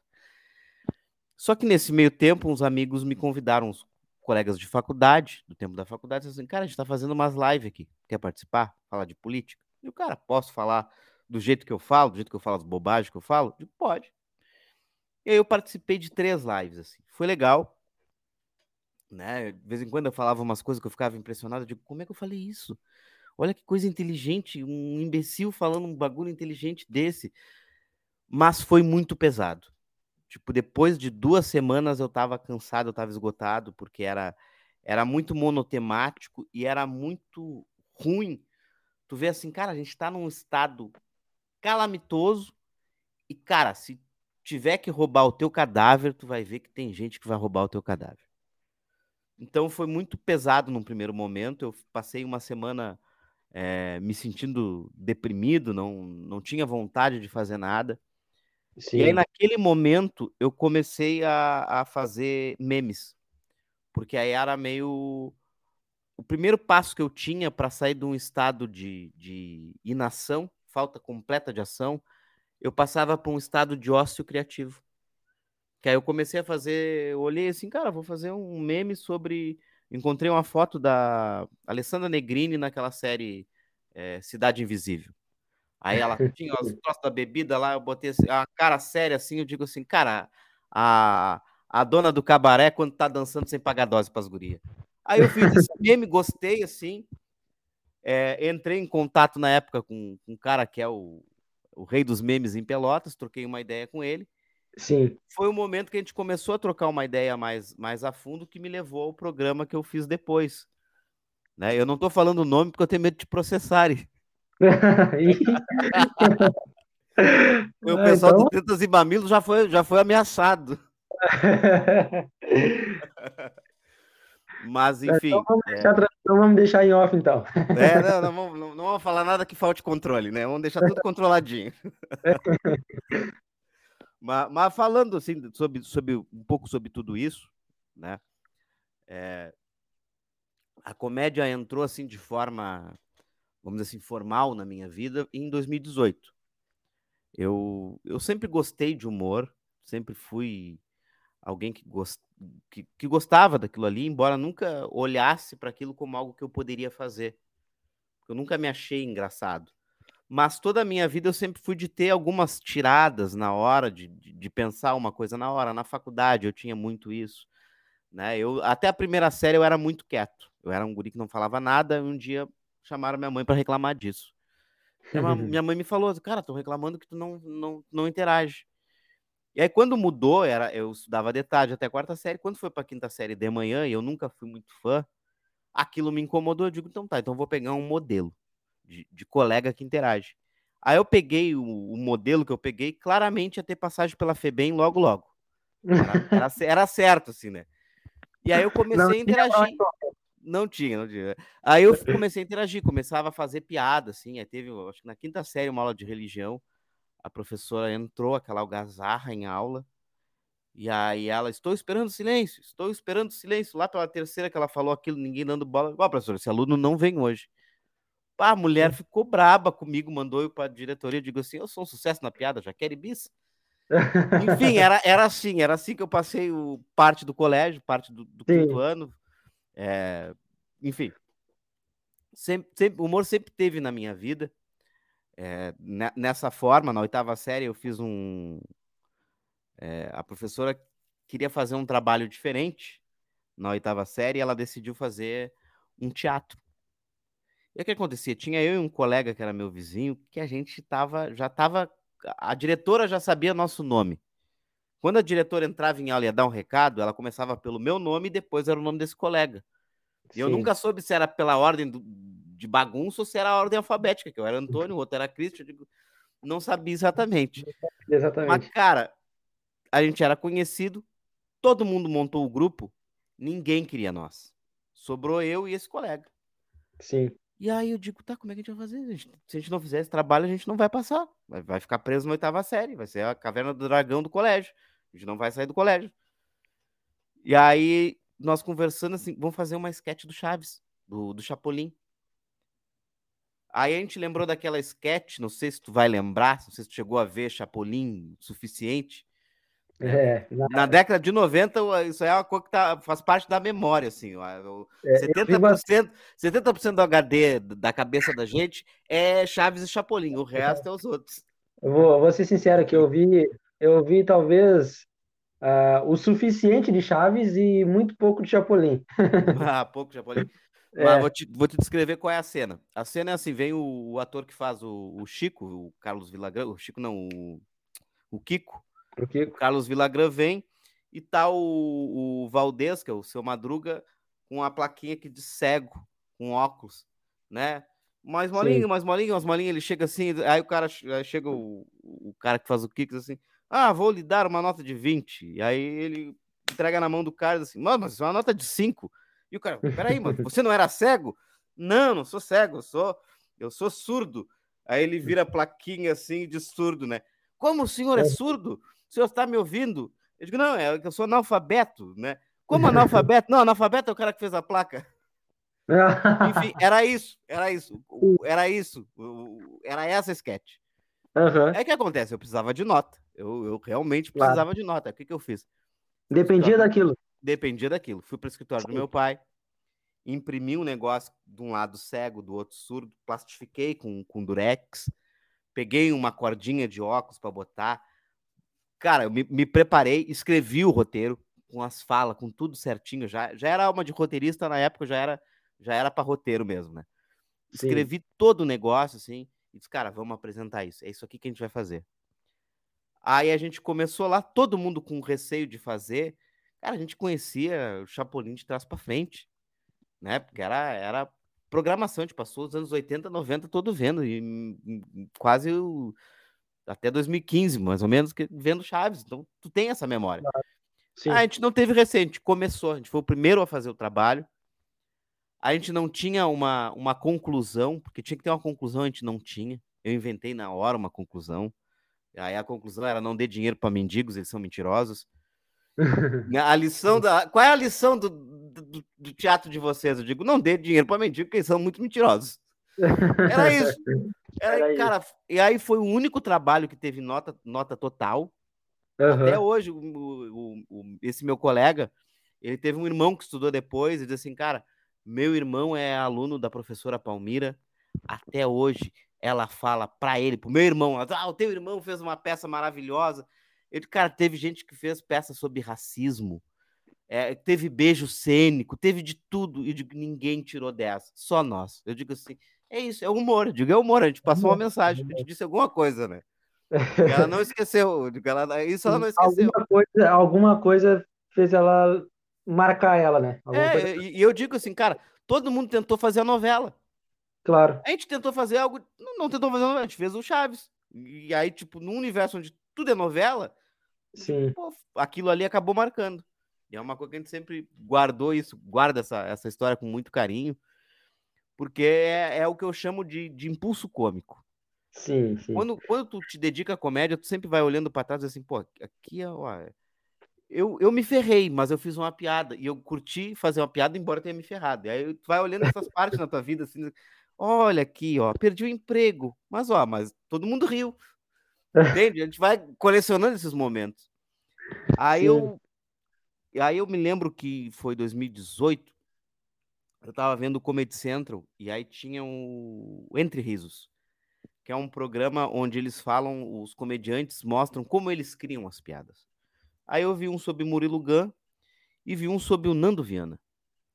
E o Nando, e aí eu gostei do Nando Viana, na época ainda não... Acho que não tinha nem estreado o, o A Culpa do Cabral, nunca tinha ouvido falar do Nando Viana. Sim. Aí eu vi aquele trecho ali, eu achei legal, eu digo, pô... Aí eu fui no YouTube procurar o Nando Viana. E aí o primeiro texto do Nando que eu vi é o texto que ele fala, virei pai, você acredita? Que ele fala da surpresa que foi pra ele virar pai. E a, é. o primeiro filho que eu tive foi assim também, foi do dia pra noite que eu virei pai. Não estava preparado, e aí chegou, ó, agora tu é pai. Eu digo, meu Deus, eu não, não, não fiz o vestibular para isso, não me preparei, nada. Não sei como é que é, como é que funciona. Mas foi o foi um, um gatilho, digamos assim. Eu digo assim, pô, se isso Sim. aconteceu com ele e ele fez graça disso, pô, isso pode acontecer comigo também. E aí, um tempo depois, meu irmão veio, veio de São Paulo, meu irmão vive, vive faz alguns anos já em Campinas. E o meu irmão foi a minha referência no stand-up no seguinte sentido, ele, ele... Tudo que os comediantes como o Nando e o Thiago falam que viram, eu vi. Mas eu vi por causa do meu irmão. Sim. Porque aí o meu irmão, lá por dois mil e seis, ele chegou, mostrou, olha aqui esse vídeo desse cara aqui fazendo isso aqui, olha que legal. Era o Diogo Portugal. Fazendo stand-up no Faustão. Eu digo, cara, que legal, cara. E aí eu me lembro que eu gostei muito de stand-up, acompanhava o que tinha na época no YouTube, que era muito pouco.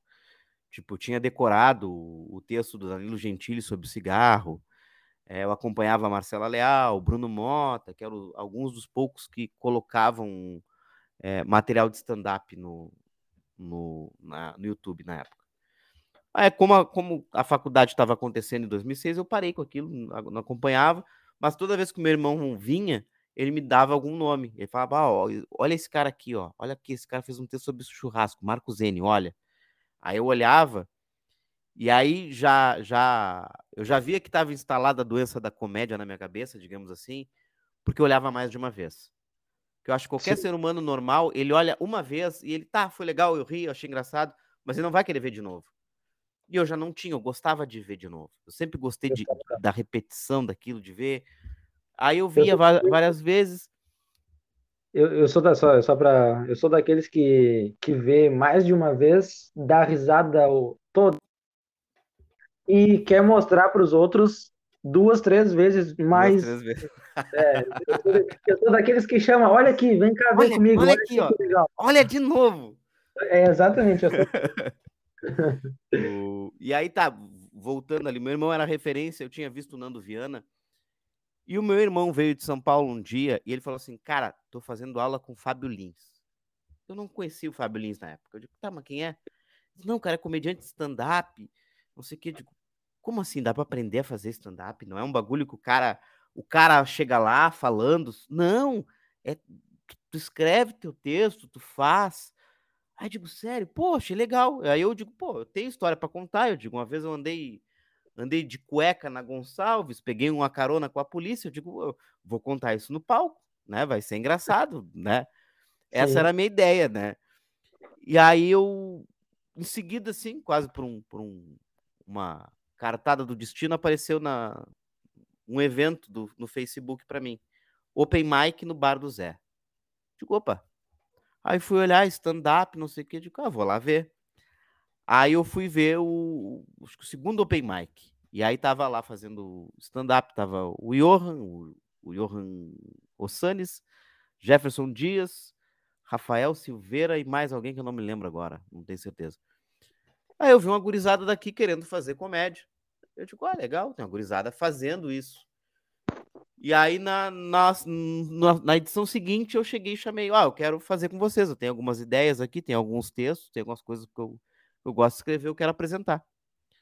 E aí começou. Aí ficou assim, durante um ano e meio, é, tinha uma galera que ia de vez em quando, mas tinham quatro que sempre estavam lá fazendo stand-up, que era o Johan e o Jefferson, que eram os caras mais do teatro, mais da expressão corporal, e tinha eu e o Egídio, que eram os caras do texto. Tava sempre testando um texto novo, sempre inventando uma coisa nova, sempre toda hora fazendo isso. Aí a gente Sim. passou durante um ano e meio fazendo stand-up lá. Era difícil, porque o stand-up, ele é simples de fazer, mas ele não é fácil. É, tem várias coisas dentro do... Tanto da composição do ambiente, que às vezes atrapalha o ritmo do show. Enfim, são coisas que a gente... que, que, que demandam produção. E lá no Bar do Zé a gente não conseguia produzir aquilo de uma forma legal. Aí a gente foi, fez, aí a gente tinha um, uma sistemática que no começo funcionava, que a gente fazia, pegava as cadeiras e fazia uma plateia. Aí a gente fazia para uma plateia o show e eventualmente as outras mesas estavam acompanhando. Claro. Só que aí, cara, é, o dono do bar não desligava o, a T V quando tava dando jogo. E aí, cara, fazer, fazer uma piada e tá dando um jogo, tu perde a atenção do público. A coisa foi decaindo, foi, foi ficando ruim de fazer. E eu, e conforme a coisa ia caindo, decaindo, eu ia estudando mais comédia, eu ia lendo mais livro, eu ia fazendo os cursos, eu ia vendo produção. Eu digo, cara, é, se a gente seguir nesse ritmo, não vai ser interessante fazer é, comédia aqui, porque não vale a pena, né? Até que chegou a última, até que chegou a última edição que a gente fez, que foi Começou, a gente começou a fazer o show e o dono do bar disse assim, cara, eu tô com um problema no alvará, vocês vão ter que terminar sem microfone. Aí eu disse, não, eu não vou apresentar, cara, não, não vou chegar aqui, não, não, não tô vendendo gado pra estar tá gritando aqui no meio da galera, não, não tô no, no, no leilão, no remate, né, sem pois microfone, é. sem microfone eu não tenho condições, aí eu não fiz, e aí Sim. a noite ali acabou morrendo, mas nesse meio tempo eu consegui, eu consegui em dois mil e dezenove mesmo, tempo depois que acabou, eu consegui que um amigo que fazia stand-up com a gente abrisse o show do Marcito e do Gil, que foi em novembro de dois mil e dezenove, que é o Respeita a Vila, que é inclusive onde tem a lembrança que eu coloquei agora há pouco tempo na, no, no, no Instagram do, da foto que eu tirei com o Marcito e com o Gil, porque na época eu não me animei a, a fazer. Sim. Eu me animava, eu digo, não, me animo a, a, a meter a cara para fazer, para abrir o espaço para o cara, porque já tinha feito outros lugares, os caras já conheciam ele. Eu digo, cara, se ele levar um não, não é dele. Mas eu não, eu digo, o não eu já tenho, mas o não não é nem meu, o não é dele. Claro. Então, se eu, se eu levar um não, não vai, não vai ter nenhum problema. Mas eu não me animei a pedir pra mim. Sim. Não, eu digo, não, não vou pedir pra fazer cinco minutos. Não. E na época, assim, a, a minha visão de tudo ainda era muito imatura, né? Porque hoje eu olho, eu devia ter pedido, ter feito cinco minutos, fracassado, ido bem. Faz parte do processo errar. Faz claro. parte do processo tu, tu ter o teu fracasso. Que, a gente tem que errar várias vezes até acertar, né? Sim, é. exatamente. É, é quase que uma lei isso aí.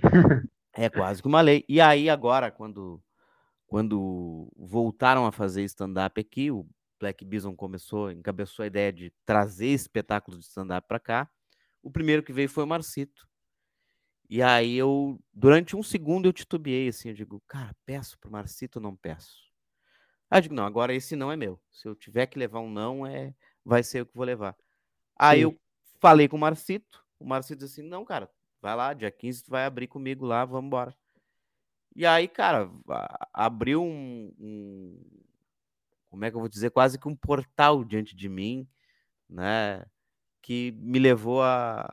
a viver coisas que... ainda estou vivendo coisas muito incríveis. Porque, retornando um pouco, vamos pra, pra, acho que para chegar bem na, no stand-up, acho que eu vou ter que falar do rádio. Não tem como não falar do rádio. Não tem como não, né? Mas, assim, é...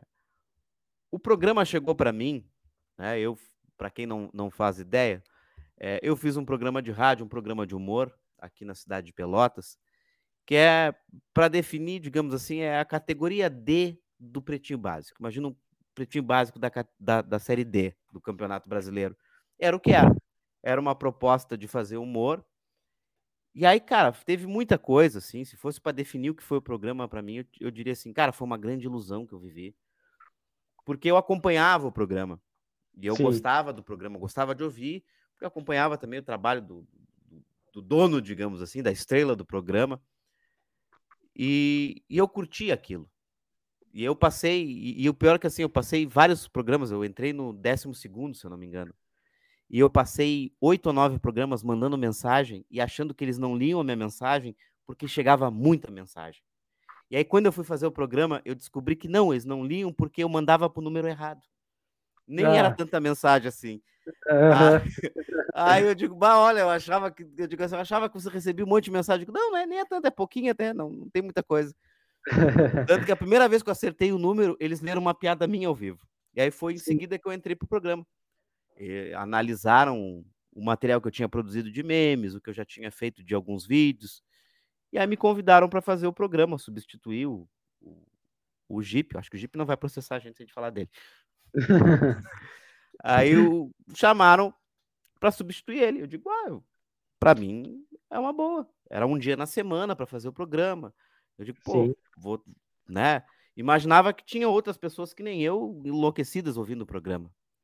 E aí eu comecei a fazer. No começo foi algo difícil, porque era fazer humor, só que é diferente. É, o rádio, tu tem vários limites, né? Eu já comecei conhecendo os limites que tu tem. Ó, tu não pode falar palavrão, tu não pode usar marca.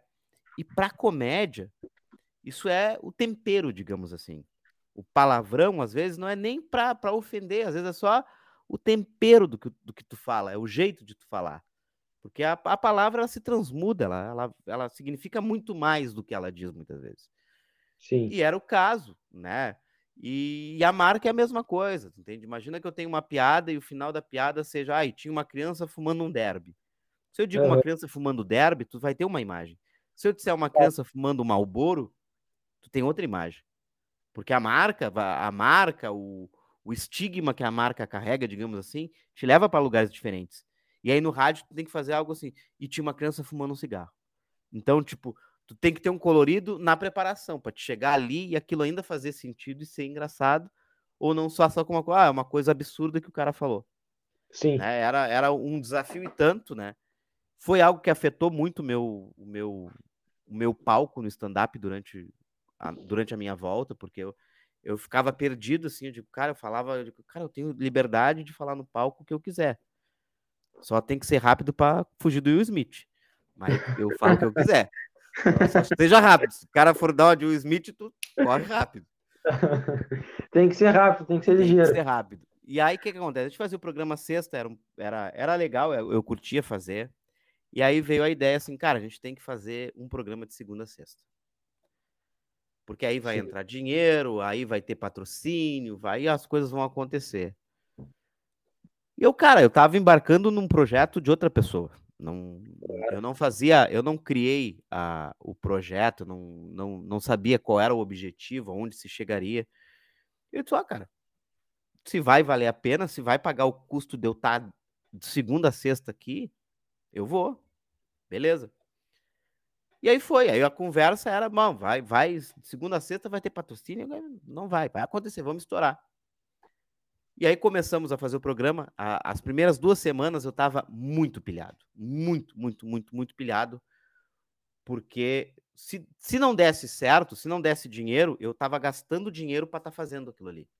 E aí isso me incomodava. Eu digo, pô, eu, eu gastar dinheiro num projeto meu é uma coisa. Eu sei aonde eu vou chegar, eu sei, né? Agora, eu gastar para o projeto de outra pessoa, beleza. Aí as primeiras duas semanas eu briguei no ar, porque eu tava muito, muito, muito pilhado.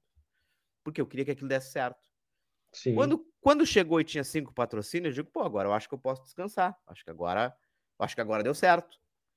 E aí eu relaxei, comecei a tentar voltar à minha vida normal, porque parei muita coisa. dois mil e vinte e um, como ainda era pandemia, eu saía três dias na semana de casa.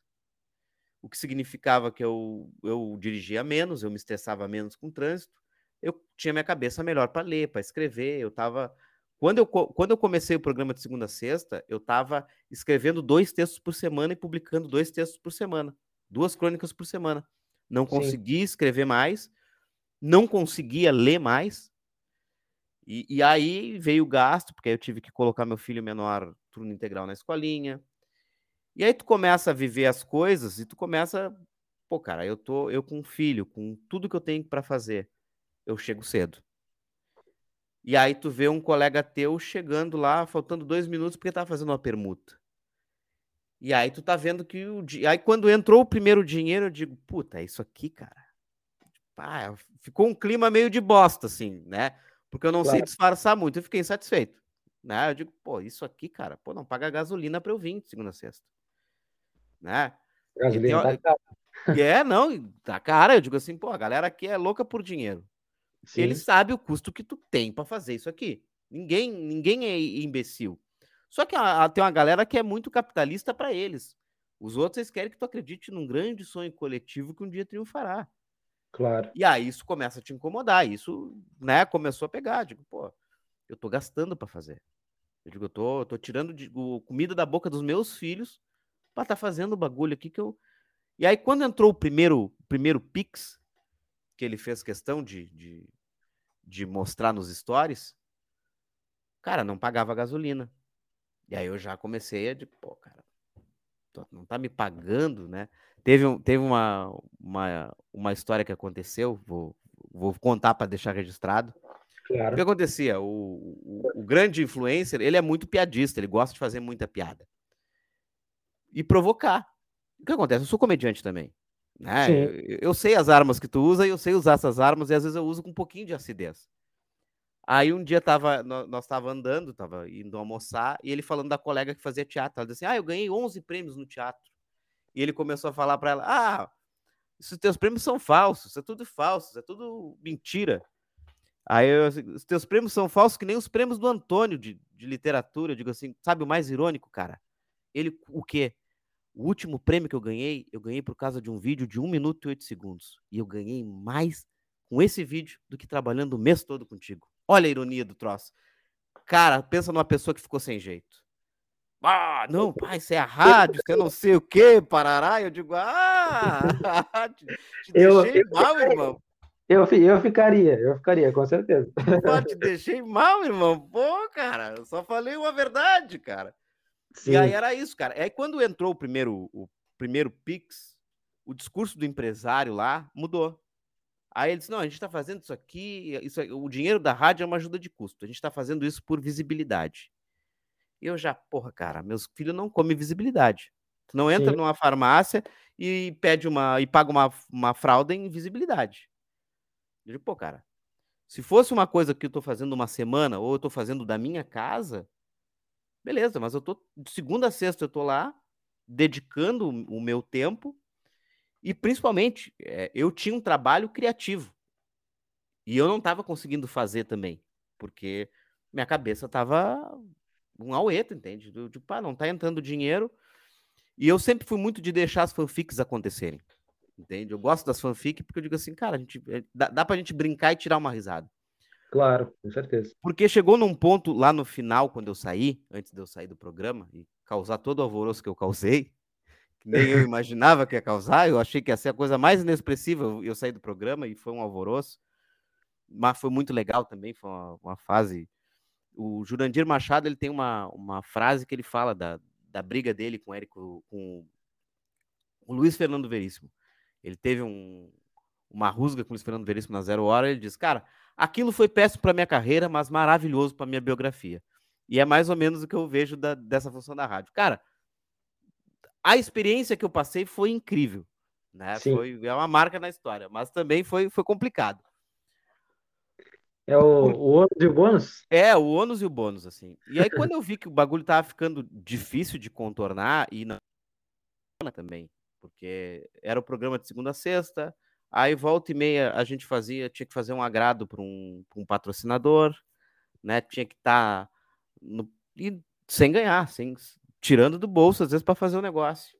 Sim. E aí teve um dia que eu fui fazer um, um agrado nesse no patrocinador, quando eu voltei para casa, tinha um bilhete do meu filho mais velho, que fica comigo a cada duas semanas, dizendo, ó, oh, pai, quando tu chegar, eu devo estar dormindo, me dá um beijo. Eu digo assim, pá, cara, eu tô, eu tô abrindo mão de estar com meu filho por algo que não tá melhorando para ele. Sim. Eu, que, que eu me ferre é uma coisa, mas eu tô roubando o tempo dele aqui por um projeto que não tá funcionando. E eu digo, pá, cara, vai... Aí isso já começou a me incomodar. Aí a última reunião que teve, uma semana antes de eu sair do programa, aí o discurso do empresário mudou de novo. Aí o cara fez uma conta lá que, proporcionalmente, como a gente estava uma hora no ar, a gente recebia proporcionalmente o mesmo que a galera da rádio. E aí eu digo, cara, a galera da rádio é contratada da rádio. Eles têm o F G T S deles, o I N S S deles, eu não tenho, né? E aí o papo era, cara, a gente vai ganhar dinheiro no show. Aí ele tava me dizendo, ah, a gente vai ganhar dinheiro no show. Só que acontece assim, cara, eu já produzi comédia. E não só produzi comédia, como eu tô perto dos caras que estão produzindo comédia. Eu tô trocando ideia com as pessoas que estão produzindo comédia no Rio Grande do Sul. Hoje eu, tô, eu, hoje eu tenho um grupo no WhatsApp aqui que eu faço parte, que tem mais de sessenta comediantes do Rio Grande do Sul. Então, tipo, cara, eu tenho uma, uma noção do que acontece. E aí o cara tirou uns números da, da, da cachola ali, ó, isso aqui, a gente vai ter uma semana isso aqui, vai ser tanto, tipo, da onde? Que número é esse? Da onde tu tira a ideia que vai ter tantas pessoas para assistir o show? Aí eu vi que assim, cara, eu acho que eu vou trabalhar de novo que nem um burro e no final eu não vou ver dinheiro. E aí eu vou estar tá me dedicando até não querer mais pro negócio. E aí daqui a pouco faz um show, entra cinquenta pila, trinta pila e eu investi mais nisso e eu vou perder. Eu digo, claro, porque os caras não vão, os caras não estão de- dedicando... tirando do seu. E eu tava. Eu digo, cara, eu aí acabou... acabou não tinha. É, aí acabou calhando tudo. Aí eu, eu fiz um, um show especial lá no, no dia da saída, né? Aí acabou... Porque a saída foi uma coisa assim, cara. É... Teve um, um, um quinto elemento lá, participando do programa, que a ideia era que o cara fizesse a mesa de som. E o cara falou mais que todo mundo no programa. E, cara, ninguém gostou. Todo mundo, todo mundo sentiu que o programa perdeu. E aí todo mundo estava muito feliz porque ninguém tinha que dizer que não gostou, né? Tinha onde se escorar. E eu digo, cara, eu não tenho problema de dizer o que eu penso sobre a participação. Até porque em várias oportunidades no ar a gente já tinha falado, já tinha exposto opiniões, feito piadas mais ferinas e tudo mais. E aí eu disse, cara, vou fazer umas piadas, né? Em momento algum tive a intenção de ofender, tanto que, né, não, não falei nada contra a moral da, da pessoa em questão que foi objeto das piadas. Sim. Eu fiz piada sobre a participação do cara no programa. Só que meio que eu fui meio ácido e, E meio que foi muita acidez na vaidade das pessoas. E aí o cara chegou, falou com o empresário. O empresário, na hora, começou a me, me xingar e eu olhei assim, tipo, cara, eu tô pagando pra vir. Vou levantar e vou embora, não vou discutir, não vou... né? Afinal de contas, pô, quando é a hora de, de pedir pra alguém escrever o show, é no meu WhatsApp que o cara vem. Ele disse, não. Aí eu levantei, fui embora, decidi sair do programa, não saí sem avisar muita coisa, só mandei no grupo, ó, ok, eu saio, bom programa, bom show, e saí. E imaginava assim, tá, isso não vai fazer nada, não vai acontecer absolutamente nada. E não tinha acontecido nada até o outro dia. Aí no outro dia, o, a pessoa que foi objeto das minhas piadas decidiu arregimentar os amigos dele para boicotarem o programa. Sim. Seria essa a palavra, né? Porque as pessoas não assistiam o programa e foram boicotar o programa. E aí meio que abriu um esgoto que eu gostei muito de ver. Porque meio que... Porque aí a, a vaidade de algumas pessoas ficou muito evidente nos comentários. As pessoas... Ah, as pessoas estão falando porque tem inveja. Não, cara. Nem todo mundo que vai falar do que tu faz vai falar porque tem inveja. Entende? Tu pode ouvir e levar aquilo em consideração. É uma grande bobagem. E as pessoas claro. falam bobagens.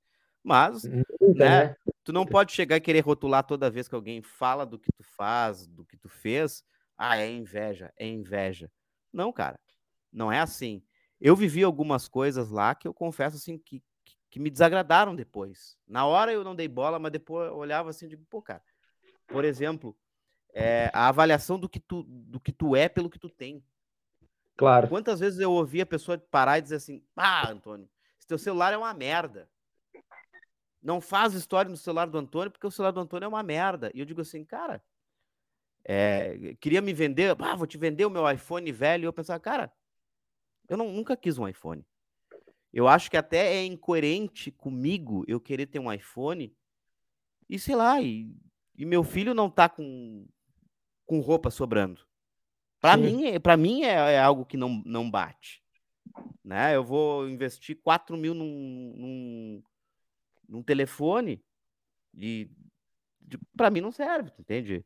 Tudo que eu preciso fazer, ele tá, ele tá, ele tá cumprindo. E foi um Sim. telefone que não foi caro, é um salário, mas ele tá fazendo o que eu preciso.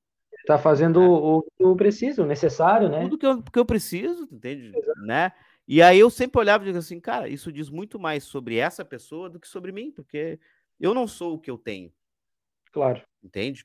Sem, sem ser nada eu consegui alcançar coisas, eu consegui me formar numa faculdade.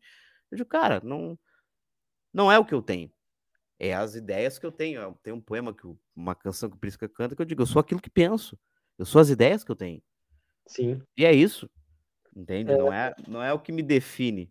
E pegando o gancho nisso daí também, cara, é, eu, bom, eu vou te fazer essa pergunta agora no, no final do episódio, uh, eu sempre faço isso, mas eu queria já puxar esse gancho agora para aproveitar o embalo, né, que tu tá falando, e eu, eu tô cada vez mais é, criando o hábito da leitura, sabe, tipo, querendo ler mais e buscando, enfim, eu, eu tô com um livro aqui em casa que eu tô terminando ele, é um livro emprestado de um amigo meu, ele serviu comigo no, no exército.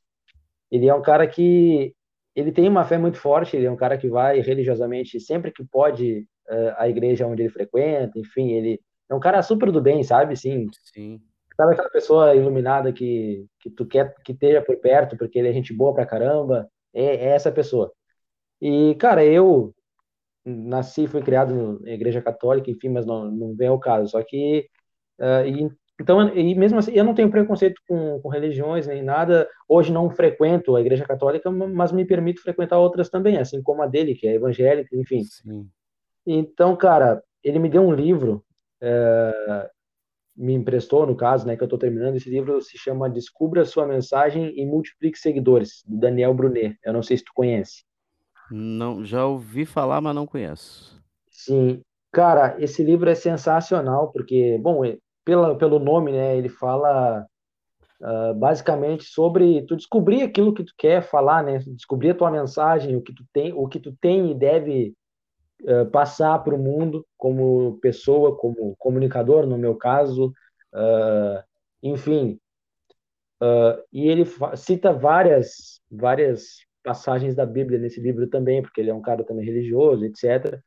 E tem um momento ali no livro, logo no início, foi um, um, momento, uma, um trecho assim, que eu gravei bastante. Já estou quase acabando o livro, mas esse é um dos momentos que eu mais guardei comigo, que é logo no início do livro, onde ele fala sobre Jesus e a passagem e tal, e que Jesus foi um dos maiores comunicadores que passaram pela Terra, né? Um cara que teve milhares de seguidores, enfim. É, ainda bom, hoje, né? Até hoje, exatamente. Bota engajamento, sei... até hoje tem seguidor. Exatamente, bota engajamento nisso. Quanto será que não ganharia o, o Instagram, arroba Jesus Oficial hoje em dia? Oh! Pô, daria bastante, bastante dinheiro, né? Sim. Mas, enfim, fala muito, e, e o que eu guardei, assim, para ser mais curto e direto, é onde ele fala que Jesus, ele era e comunicava o que ele era, sabe? Sim. Te mostrando que tu tem que ser aquilo que tu é, e, e mostrar e comunicar o que tu é de fato, não aquilo que tu não é, sabe? Não ser algo diferente daquilo que tu realmente é, na tua essência. Então, acho que isso é, é importantíssimo. É uma grande mensagem.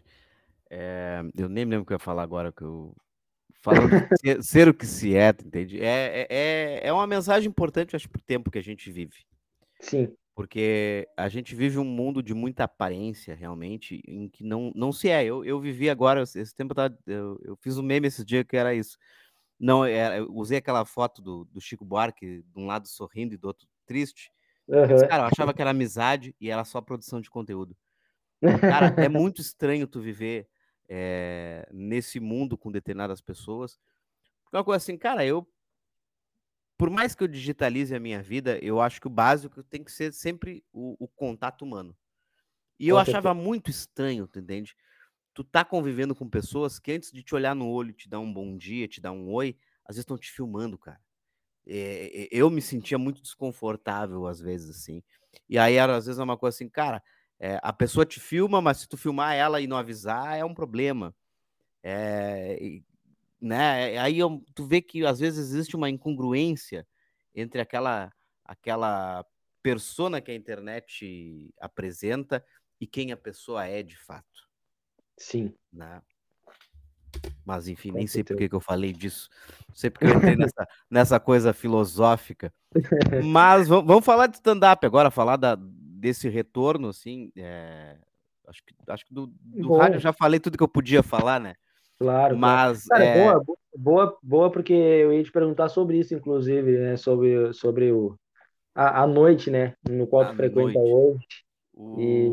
E já aproveitando já para fazer o, a propaganda aí, né? Fica à vontade. Sim, sim. É... O stand-up, ele, como eu comentei lá no começo, o meu irmão me apresentou a ideia de aprender e eu comecei no bar do Zé. E quando chegou no momento em que o bar não deu mais condição, eu disse assim, cara, é a hora de produzir algo em outro lugar. É a hora de fazer algo. Stand-up.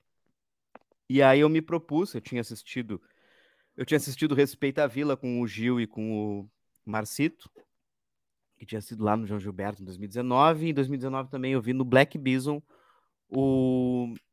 o Cris Pereira, com O Meu Nome Não É Jorge. E, cara, a gente fica pilhado para fazer. Quando começa a fazer, quando... É uma cachaça, o pessoal diz. Começa a fazer, tu quer fazer sempre. Sim. Eu disse, cara, eu vou... Tá na hora de eu perder a vergonha de, de, de meter a cara e vou fazer alguma coisa. Vou procurar algum lugar para fazer. Aí eu procurei um primeiro bar lá no, no início de... Dois, no finzinho de dois mil e dezenove, se não me engano. Não tive o retorno. Aí eu encontrei o, o Bazar da Cerveja, que ficava lá na Santa Cruz, quase perto da Voluntários. Hoje tem um outro pub lá. E aí eu comecei a trocar uma ideia com o cara. Disse, cara, já pensou em trazer stand-up para cá? Vamos ver o espaço, será que dá? É interessante? O cara já, já tinha uma ideia. Produziu uma noite. Eu tava, tava com o escritório uma bagunça com a função da reforma trabalhista. Eu disse, não, vou produzir uma noite, vou, vou me dedicar. Né? Aí eu comprei microfone, comprei relógio, tudo. Fiz, fiz a primeira noite de comédia que eu consegui produzir, que foi o Bazar da Comédia. Foi o nome, eu aproveitei o nome do bar, eu digo, ah, o Bazar da, da Cerveja, Bazar da Comédia, eu usei. Copiei o nome do bar para fazer Sim, a noite. É um perfil que tem, tem até hoje lá no Instagram. É uma ideia, é um projeto que eu quero retomar. Eu tenho passei agora as últimas noites analisando alguns perfis de bar para levar a proposta para um bar novamente, para a cena local, né? Para a cena local se apresentar e testar. Um, um local que seja mais, mais intimista para a proposta inicial de, de formar a cena de Pelotas. Claro. Essa, essa era a proposta do Bazar lá em dois mil e vinte. Eu fiz uma, a primeira edição e única, por enquanto, em treze de março de dois mil e vinte. Pretendo retomar esse projeto agora o mais breve possível. Nesse meio tempo, é, enquanto eu ainda estava, inclusive, no rádio, surgiu a, a, o, as noites de comédia lá no Black Bison. E aí eu fui fazer, fiz a primeira noite, eu fiquei... E aí o que acontece? Assim, na comédia, além do palco, a gente delira é na resenha, o pessoal diz. Cara, é a conversa que tu vai ter depois. De tu ouvir um comediante que é experiente. Mesma coisa a música, às vezes. Tu, vai ouvir, tu tem a oportunidade de ouvir um músico que, que tu gosta, que tu já viu tocar, o cara trocar uma ideia. Tu... É muito bom. Né? É, é a parte mais... É uma das partes mais legais desse trabalho. E aí, cara, primeira noite eu fui... Fiquei conversando com o Marcito até, sei lá, três horas, quatro horas da manhã. Fui para casa, é, tentei dormir, nove da manhã estava acordando, porque eu tinha que levar o, o menor para a escolinha antes das dez, que tinha que ir para a rádio. Primeira quarta-feira, depois do, do stand-up, cara, era só o refil. O vídeo é só o refil, porque eu estava podre, não aguentava, eu estava completamente podre. Eu digo, cara, passei até quase cinco horas da manhã, é... Além da, da conversa, tu fica elétrico, porque eu digo assim, cara, eu, eu gosto do trabalho do cara, eu tô tendo a oportunidade de compartilhar o mesmo palco que o cara. Aí veio depois outro show, e também foi a mesma coisa, fiquei até tarde conversando com o cara, tomando cerveja. Cara, no outro dia eu tava podre. E aí isso também foi uma coisa que meio começou a dividir. Cara, tu, eu vou ter que escolher um ou outro. E se é para algo que, se é para fazer algo que não vai me dar dinheiro agora, eu vou fazer algo que, que não me dê dinheiro, mas que não me consuma tanto. Porque de segunda a sexta ter esse compromisso, cara, é complicado. É, não é fácil. De segunda a sexta tem que estar lá. Aí eu deixei de fazer muitas coisas, tipo, não pude acompanhar uma, uma, uma consulta do meu filho em Porto Alegre, porque era dia do programa, enfim. Aí aquilo começou a cansar. Eu disse, cara, agora é a hora de eu escolher, e se eu tiver que escolher, eu vou escolher o stand-up. Era o que eu queria desde o começo, né? Tudo que foi prometido para mim na, no rádio não chegou, não chegou a visibilidade, porque primeiro dia eu perguntei quem, quem viu o programa, pá, teve uma galera que falou. Segunda vez que eu fui apresentar, oitenta pessoas, ninguém viu o programa. Ah, eu digo, não, cara, acho que eu quero eu quero estar no palco fazendo stand-up, porque é, é uma sensação... De, de poder, de certa forma, mas uma sensação de transformação. Sim. Né? Porque é, é o palco, ele, ele tem uma magia que é só dele. E eu, eu, a minha experiência agora foi... Já fiz agora, quantos foi? Foram Marcito, Rita, Breyer... Ah, fiz uns, já fiz umas seis ou sete apresentações lá no Black. Uhum. E aí, tipo, a primeira foi... foi Foi ruim, mas teve retorno, entende? Não, não gostei, mas a galera riu das piadas. Sim. Aí depois eu... É, na comédia a gente diz, quando, não é, quando a piada não entra, a gente diz que é água. Aí teve umas, várias apresentações depois que eu materializei a fonte de Juí no palco. O Megazord da Corsã, literalmente Megazord da Corsã. Muita, muita, muita, muita água. Foi, cara, errei muito. Errei, errei da forma que eu não devia nunca ter errado. Né?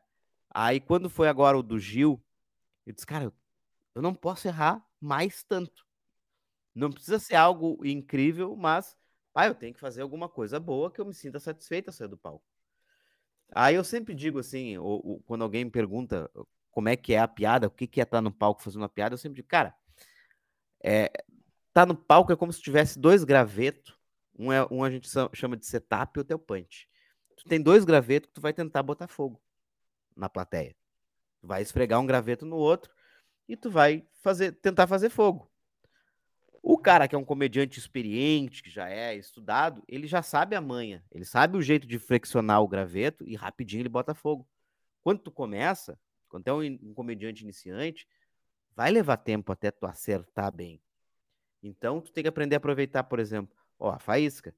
Pô, eu não fiz o fogaréu, porque eu, eu teve uma piada minha que eu sempre gostei, eu escrevi no meio da, da, da pandemia, piada, e aí eu, eu gostei, eu, tipo, essa piada foi boa, fui arredondando, ela durante toda a pandemia eu fui arredondando. Eu digo, ah, quando eu tiver a oportunidade de fazer essa piada, ela vai ser muito boa.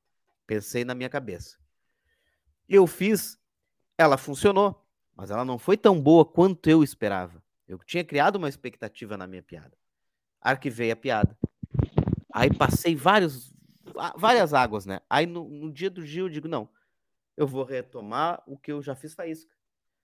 Se eu começar com uma faísca, daqui a pouco eu faço fogo. Mas se eu só, só tentar fazer, incendiar tudo, vai acabar que eu não vou nunca acertar. Aí o show com o Gil foi o melhor que eu fiz, assim, foi o que eu gostei mais. É, as piadas entraram, eu estava mais calmo, eu conseguia arredondar o texto. Foi a melhor experiência que eu tive, assim, de stand-up nos últimos tempos. Gostei muito, assim. E fiquei feliz, e fiquei conversando com o Gil até duas horas da manhã, conversando, trocando ideia. É, tô, tô vivendo algo na comédia que tá me deixando muito feliz, assim. Eu, eu não imaginava que eu ia chegar é, onde eu tô chegando, não que seja algum lugar que eu esteja chegando, mas digamos assim, tu ter a oportunidade de abrir para alguém que tu, que tu gosta, tu poder fazer tuas piadas, e daqui a pouco tu ouvir a pessoa que tu admira assim, cara, vai, pra, vai lá para Canoas, vai no comedy tal, tem que te apresentar, tu tem que ver como é que é lá, tu te sente parte daquilo ali. Sim. É, deve ser incrível, porque, né? Porque é, é, tudo tá conectado. Isso eu tava explicando pra, um, pra alguém esses dias. Eu digo assim, cara, eu, aqui, a partir do momento que eu pego o microfone e subo no palco, eu digo que eu tô fazendo stand-up, de uma forma ou de outra, não importa a distância, eu tô no mesmo lugar, digamos assim, que o Thiago Ventura, que é, digamos, hoje um dos maiores é, representantes do stand-up que nós temos. Eu tô no mesmo Sim. lugar que ele. Se assim não como maior, eu... Né? Se não maior. Assim como eu, quando eu era guri, lá na minha, na minha infância, e eu pensava, cara, eu quero ser é, o maior goleiro artilheiro da história do futebol, eu estava no mesmo lugar que o Rogério Ceni. Eu não trabalhei Sim. o que o Rogério Ceni trabalhou para chegar onde ele chegou. Mas, do ponto de vista do local, digamos assim, do universo do, do, do futebol, era o mesmo. Era o mesmo. Né? Eu não, não me dediquei de nenhuma forma para chegar nisso. Eu digo, agora eu tô no mesmo universo que o Thiago Ventura. É, há uma distância muito grande, mas eu digo, cara, se, se eu for botando uma sementinha de cada vez, um tijolinho por vez, vai criando. E, e a minha ideia principal, né, é, nunca foi assim, cara, eu quero sair de Pelotas para fazer comédia. Eu já estive fora de Pelotas, já vivi, e apesar de, de tudo que a gente reclama da cidade, e muitas vezes com muita razão a gente reclama, tem, tem, tem erros, tem coisas, e foi algo que eu aprendi quando eu voltei. Eu, eu morava em Pelotas, eu dizia, cara, Pelotas não dá, é horrível, não, não, não, isso aqui é um problema. Saí. E aí eu fui para outra cidade, eu vi que também é, existem os seus problemas. E eu vi que às vezes na cidade maior, o problema é maior. E eu digo, não, cara, eu acho que dá para voltar e em vez de reclamar aqui na cidade grande, onde ninguém vai ouvir, eu reclamo lá, alguém vai me ouvir. Claro. Daqui a pouco eu, eu encontro um espaço onde eu vou falar e as pessoas vão me ouvir. Voltei para Pelotas e hoje essa é a minha ideia, tu entende? Hoje esse é o meu projeto. É tentar é, fomentar a cena de comédia local. A gente tem... Pelotas tem representantes na comédia, é, já teve gente é, daqui fazendo comédia fora do estado, é, cito o Décio Ferré, não sei se tu já ouviu falar. Não. Décio não. Ferré é um comediante das antigas daqui de Pelotas, ele fazia parte de um grupo que era Os Fulanos, cara, final da década de noventa, início dos anos dois mil, os fulanos estavam se apresentando no Jô Soares. Tinha um pelotense comediante, um comediante, um humorista pelotense, no Jô Soares. Se tu procurar no, no YouTube, aí, tu vai encontrar Os Fulanos Jô Soares. é um cara que e morou fora, pá, teve no Rio de Janeiro, enfim, tá agora em Pelotas de novo, voltou faz um tempo. Eu digo, pô, cara, existe, mas precisa se, se fomentar essa cena. E esse é o meu projeto já tem um tempo. O Black Bison hoje é um parceiro fundamental nesse projeto, mas é uma proposta, vamos dizer assim, mais, mais robusta, porque ele, ele traz pessoas que já são profissionais da comédia para ir para o bar. Sim. Veio o Marcito Castro, veio o Rafael Rita, veio o Matheus Breyer, veio o Thiago Oliveira, veio o Léo Oliveira, é, agora veio o Gil Lisboa, entende? E dá, dá uma visibilidade para a cidade, e agora a gente aproveita esse espaço para, ó, cara, para trocar uma ideia com o cara, para fomentar aqui. Claro. E aí a minha ideia é o quê? Um outro espaço onde a galera daqui vai fazer a comédia olhando para cá. Vai, vai, vai traduzir a nossa realidade. Por que que acontece assim? Todo comediante que vem de fora, isso é uma coisa de bastidor, mas, né? Ele vem, ele vai fazer algumas perguntas. Ele vai perguntar, por exemplo, os bairros que são os mais violentos, por exemplo. Ele vai perguntar é, o nome do, do cabaré que é mais famoso na cidade. E ele inclui isso no material que ele já traz pronto. E eu sempre penso assim, cara, nós daqui de Pelotas, que somos comediantes, a gente tem uma propriedade que eles não têm. Eles vão adaptar a piada deles para a nossa realidade. Nós temos a nossa realidade. E nós temos que fazer piada sobre a nossa realidade. E, e fomentar a cena com base nisso. Na nossa, na nossa cidade. No que a gente vive e no que a gente pode transformar também através do humor. Entende? Eu tive a oportunidade, inclusive, de fazer piada diante da prefeita. Eu, digo, eu, eu tive a oportunidade de viver umas coisas esse ano que nem eu imaginava, assim, né? Pode, eu teve a oportunidade de fazer a crítica ali, né? Tive, não, e pior que eu não piadas que eu queria, eu queria fazer realmente umas piadas bem pesada. E aí uhum. o pessoal não me deixou, disse, não, bem capaz, olha que a mulher vai vir aqui, olha o problema que dá. Aí depois eu fiz um vídeo fazendo de conta que eu tinha feito todas as perguntas para ela, né? Me diverti depois ainda, mas foi, foi uma experiência, quando eu vi assim, eu tava do lado da prefeita, nunca imaginei na minha vida, né? O mais próximo da, da prefeita que eu já tinha chegado foi quando ela entregou o meu apartamento, né? Que sempre chama o prefeito para fazer entrega de apartamento, é. essas coisas. Sempre... Exatamente. Foi o mais perto que eu já tinha chegado dela. E aí eu me lembro que no dia eu fiz uma pergunta e, e, e eu sempre falo, cara, eu fiz a pergunta que mais mexeu com a prefeita, porque era uma pergunta que ela era inocente, mas ela era maliciosa. Porque em determinado momento perguntaram para a prefeita sobre séries que ela assistia. E aí ela falou La Casa de Papel. E aí na hora eu digo, pá, vou enredar essa mulher. Eu disse, prefeita, se tivesse um personagem com o nome de Pelotas, como ele seria? E é uma sinuca de bico, porque os personagens de La Casa de Papel são todos bandidos, são tudo, claro, né, são tudo criminosos. Ela tem que falar do... Ela ficou, ela respondeu, e daqui a pouco ela voltou e respondeu de novo, assim, foi uma pergunta que eu mexi com a cabeça dela. Eu, eu fiquei pensando, ela devia ter um dossiê meu ali, ela devia imaginar que eu ia fazer as piadas mais pesadas possível, e quando eu Sim. fico com uma pergunta tão assim, ela deve ter ficado pensa, pensando isso, né? Ela deve ter ficado meio... mexeu, ela mexeu um pouquinho, cabreira, ficou cabreira, ela... oh, com certeza voltou de novo. O programa mudou muito o meu humor, isso Sim. foi uma coisa, porque é, quando, eu, quando começou eu era...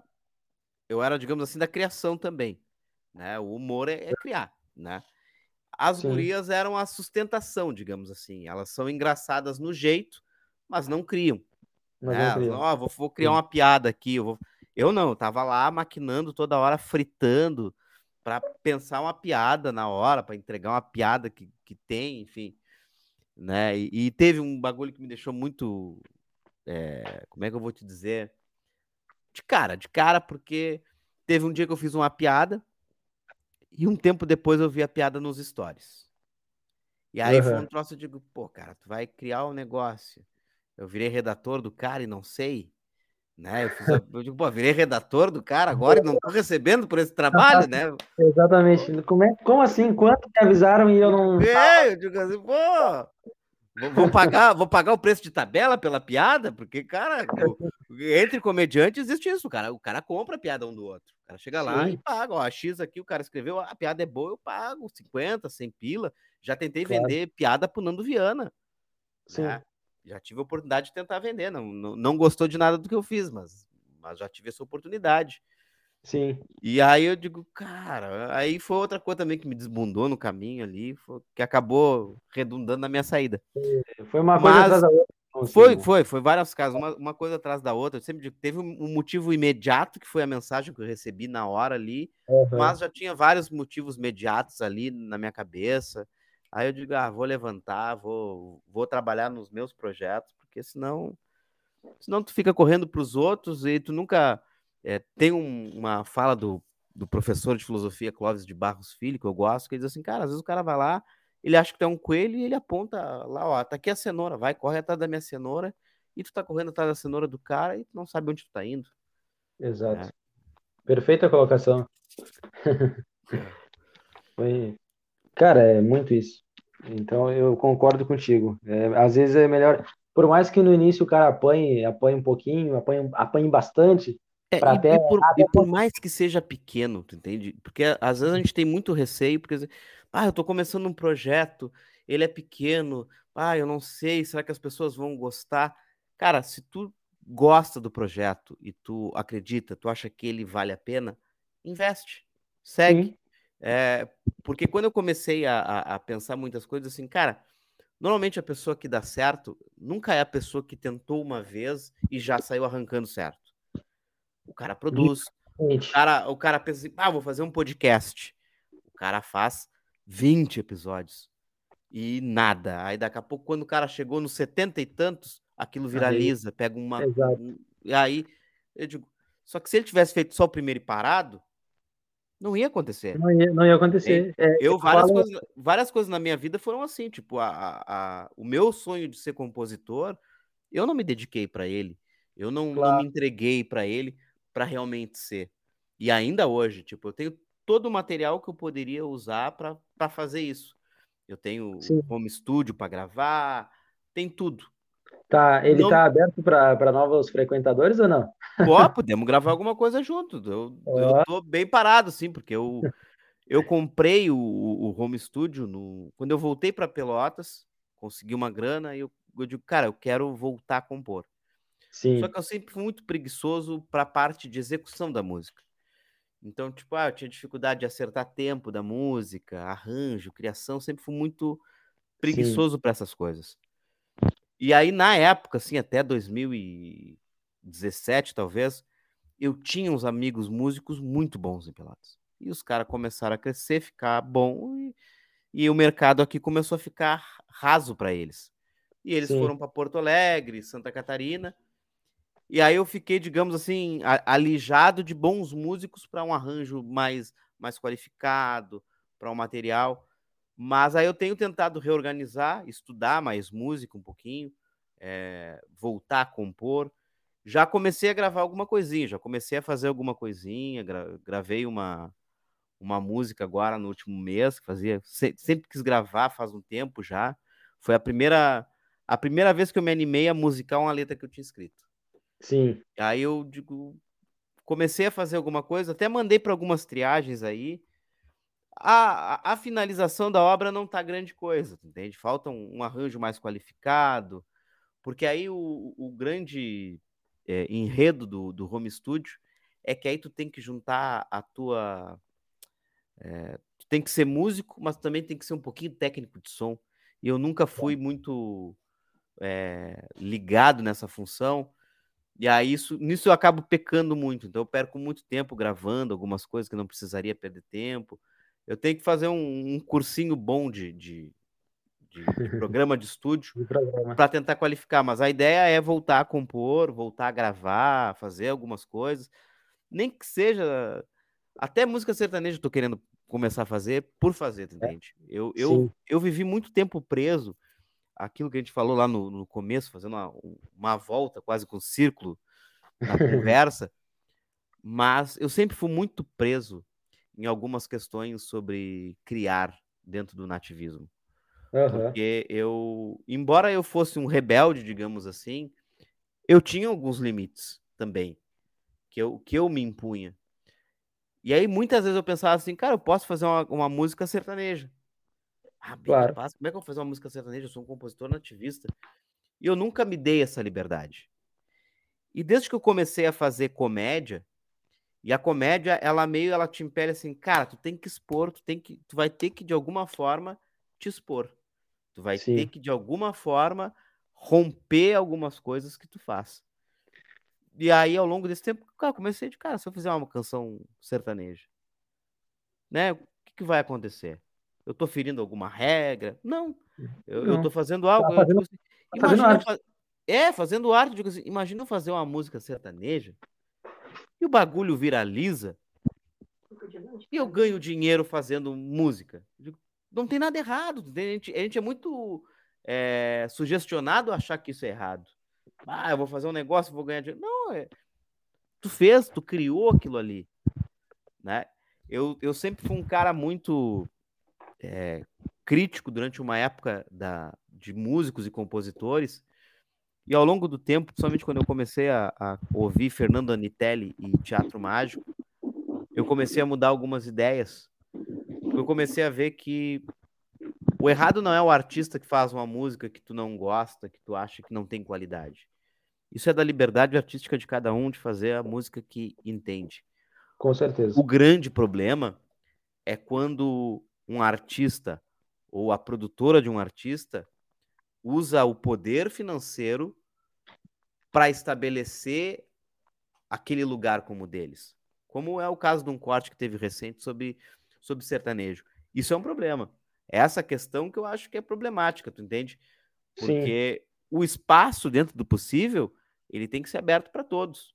Que todo mundo tenha, embora a gente saiba, o público é diferente, o alcance é diferente, mas que todo mundo tenha condição de mostrar sua obra, entende? Sim. Seja através do palco de um festival, através de uma plataforma de música, mas é, que todos possam ter acesso, que, um, que não, não tenha um ritmo, um estilo ou algo que domine. Se tiver que ter o espaço, que tenha, não é o problema, mas que use o dinheiro para tomar esse espaço, como é o caso do Jabá. Né? Uhum. Mas enfim, ficou esse climão agora? Não, mas perfeito, perfeito. É, é isso aí mesmo. E eu queria deixar claro aqui que eu tendo em casa letras, eu vou dizer assim, ó, tenho praticamente um disco completo. Bah. Quase nada musicado. Ah, uh, vamos trabalhar apenas, isso aí. Apenas letras, então com certeza se esse aval for verídico aí, qualquer hora eu bato na porta, viu? Não, vamos, vamos lá, vamos lá. Vamos fazer. Uh, vamos compor, e, o importante é fazer. O importante é, é fazer, é isso aí. Então, cara, ó, primeira, antes de terminar, só queria perguntar uma coisinha assim, uh, que ficou perdida no meio do caminho, aquela história toda de comédia, que eu acabei perguntando, acho que não escutou, sobre em que época mais ou menos foi aquilo... Uh, dos fulanos ali que tu acabou falando, que eu não peguei direito ali a, a, o ano que foi exatamente. Os fulanos foi começo dos anos dois mil, se eu não me engano. Sim, é, eu só perguntei isso porque tu tava falando, né, da, do, da comédia aqui no, aqui no estado, aqui em Pelotas, e uh, cara, não é, não é não é uma coisa recente, já teve há muito tempo atrás, uh, tem há muito tempo, então eu acho que falta muito também para, acho que para o público no geral, abraçar a cultura, sabe?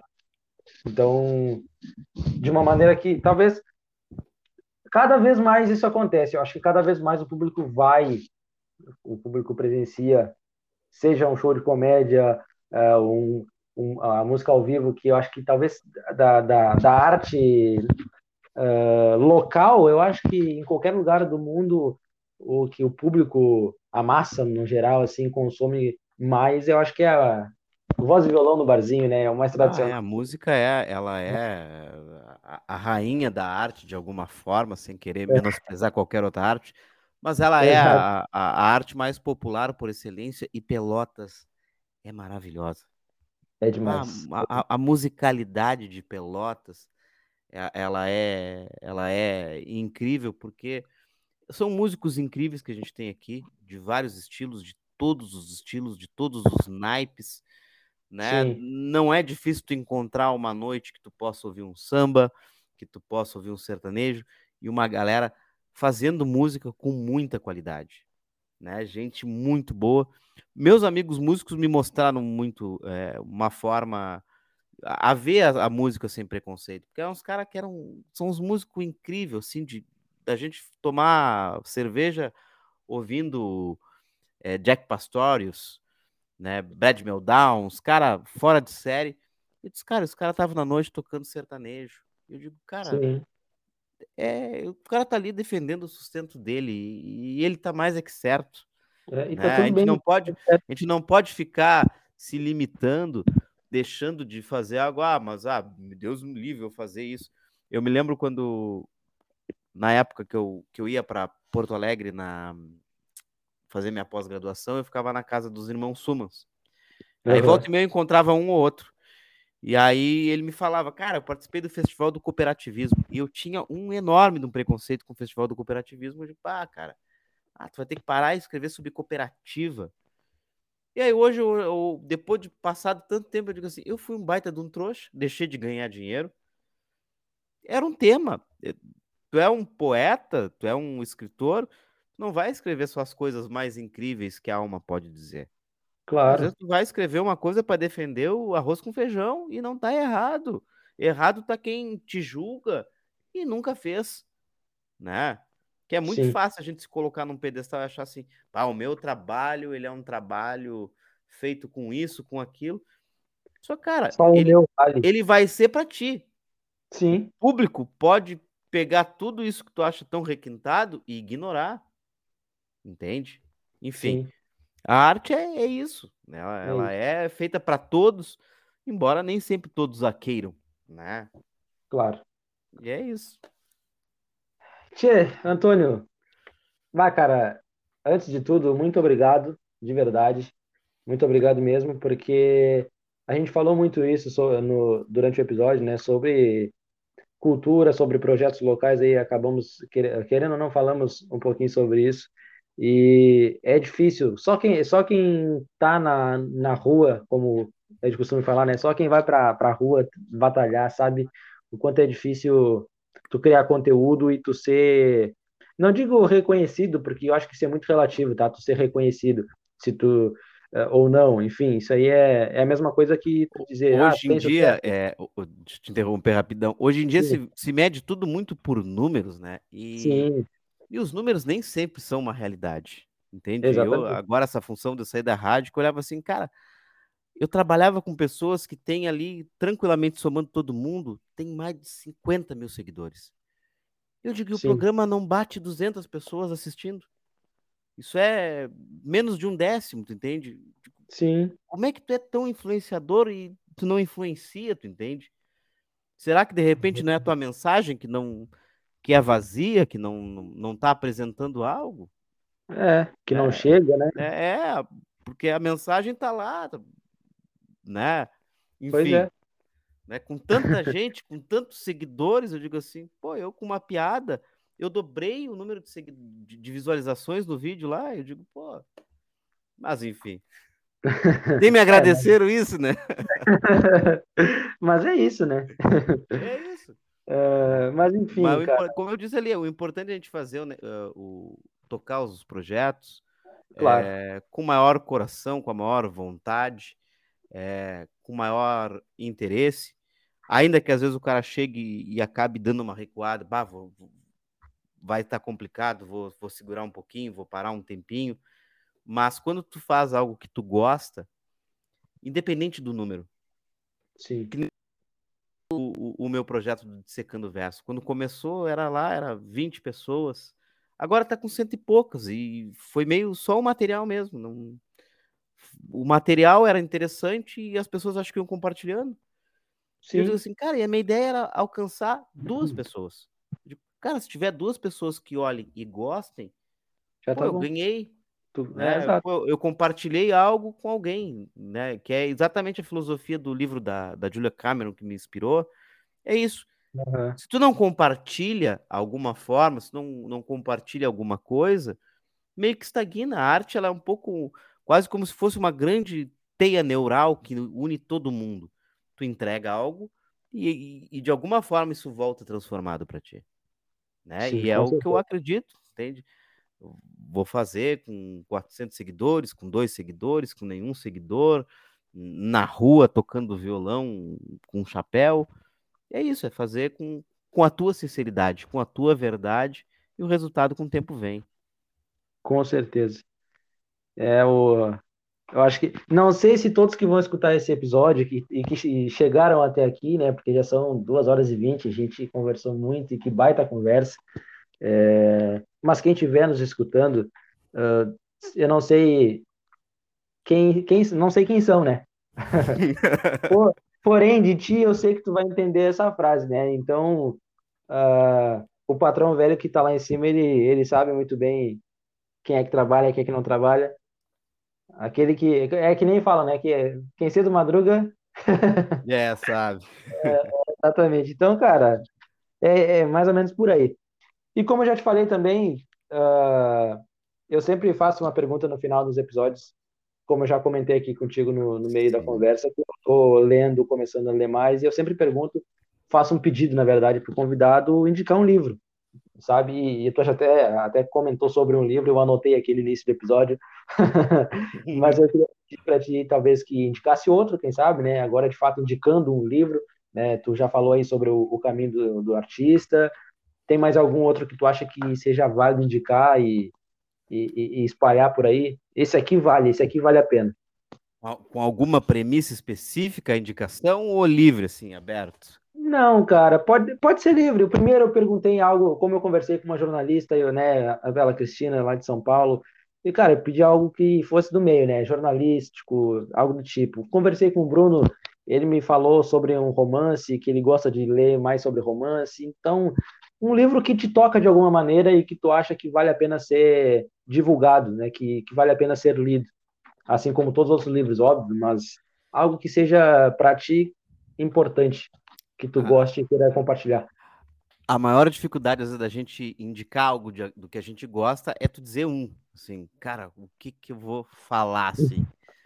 Eu indicaria tudo do Luiz Fernando Veríssimo, é uma, é uma leitura que eu tô fazendo agora, assim, eu conheci bem velho o Luiz Fernando Veríssimo, e para mim é, é uma vergonha ter demorado tanto a conhecer Luiz Fernando Veríssimo pelo, pelo que ele representa para a comédia, mas se fosse indicar um, cara, eu vou, vou, vou fazer uma indicação provocativa, então, uhum. é, que é um livro que, embora eu tenha comprado há bastante tempo, eu fui ler agora no, no ano passado, que é História Regional da Infâmia, do Junemir Machado, aonde ele levanta as contradições dos heróis farroupilhas, onde ele traz alguns fatos históricos, relacionado àquela parte da história farroupilha que o pessoal não gosta muito que seja tocado, ele traz, ele, ele bota o dedo na ferida. Sim. E como a gente falou grande parte sobre isso, sobre o universo regional, eu acho que é muito bom conhecer é, a... Vamos, como é que eu vou te explicar? Esse livro que traz um pouco elementos que podem ruir a base dessa... dessa mítica farroupilha que a gente tem. Acho que é um livro que vale a pena ser lido, não, não precisa ser concordado com tudo que diz, mas como claro. Forma de ter uma outra visão, um outro um, olhar aquilo por um outro prisma para entender o que, o que a gente vive hoje, é, os, os símbolos que, que povoam o imaginário gauchesco. Acho que é bem interessante, eu recomendaria esse, acho que é uma leitura que vale a pena. Perfeito. Então é isso, né? Muito obrigado mais uma vez. Ah, eu, que te, eu que te agradeço pelo convite, cara. Fiquei bem feliz é... por tocar. Olha, eu achei que não ia dar trinta minutos de conversa. Eu digo, cara, eu sou ruim de conversa. Eu digo, não vai dar trinta minutos de conversa. Deu, deu quase duas horas e meia. Oh, quase. É, foi conversa e pico, né? Como a gente fala por aqui. E E uma, uma, mas uma baita conversa, literalmente, não só em tempo, mas em qualidade. Uh, fiquei muito feliz com, quando tu aceitou. Confesso que estava um pouco nervoso, eu não sabia, bah, será que eu vou conseguir tirar algo dele assim que, que seja legal? Será que ele vai gostar da conversa? Uh, eu pensei, cara, eu com certeza vou falar de Rio Grande do Sul com ele, porque é algo que, querendo ou não, faz parte de mim e, e tá com ele também. Uh, eu acho que vai ser legal. Aí na hora que começou, quando tu começou a falar, a contar, eu comecei a me identificar em algum momento, fiquei mais feliz ainda por ter alguma coisa em comum. Uh, enfim... Muito obrigado de novo, milhares de vezes eu vou dizer muito obrigado para ti, por tudo isso, por ter aceito, né, como por ser o Em Alto Mar ser um projeto meu é, que, que é, é pequeno ainda, está tá no início e, como eu já disse algumas vezes, muito provavelmente seja um, um, um projeto uh, que se encerrará no final do ano, uh, é algo que é literalmente para sentar e conversar com pessoas que eu queira aprender, que eu queira conversar e ver coisas que talvez eu não enxergue, sabe? Ou que eu precise enxergar, que eu preciso aprender. Então, acho que tu foi um, um episódio hoje que, que me marcou bastante, com certeza. Fico feliz demais com tudo isso. E como foi tema aqui em alguns momentos da conversa, eu vou, não poderia deixar de encerrar de, te agradecendo da, de maneira diferente, né? Muitas graças.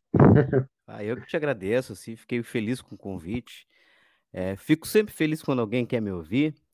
Né? Nem sempre tem boas histórias, mas tenho, fiz algumas coisas na vida que tenho muito orgulho e, e essas que eu contei hoje, mesmo as perdidas também, são coisas que nos calejam no caminho, nos mostram o, o que a gente tem para aprender. Com certeza. E, e fico feliz, cara. É, é isso, a gente não, não pode se preocupar com, com o tamanho que a gente tem, mas trabalhar para alcançar o tamanho que a gente quer. Exato. Botando tijolinho por tijolinho, a gente chega lá. E, e é maravilhoso. Mais adiante, assim, tenho certeza que um dia tu vai olhar para trás assim, pô, cara, eu comecei lá atrás, assim, e, pô, hoje o troço tá encorpado. Ou... Quando tu receber uma mensagem de alguém dizendo assim, cara, olha aqui que coisa incrível. Que até eu, só para encerrar aqui, antes, né, já estamos duas horas e meia. Quando eu saí do programa, eu achei que essa é a coisa mais é, insignificante. E quando deu todo o rebuliço, começou a aparecer um monte de gente me mandando mensagem. Eu nunca imaginei. Eu digo, cara, vou ser cancelado, vão me xingar.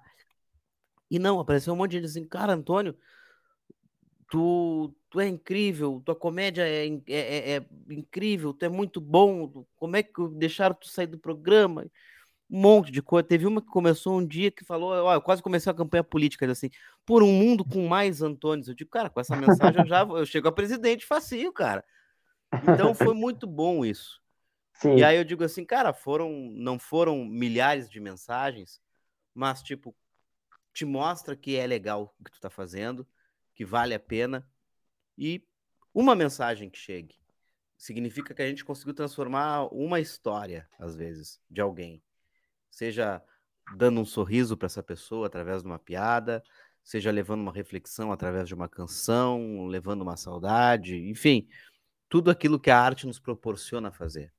Porque, no fim, a arte ela serve para isso, para que a gente possa seguir nos conectando sempre como humanos que somos.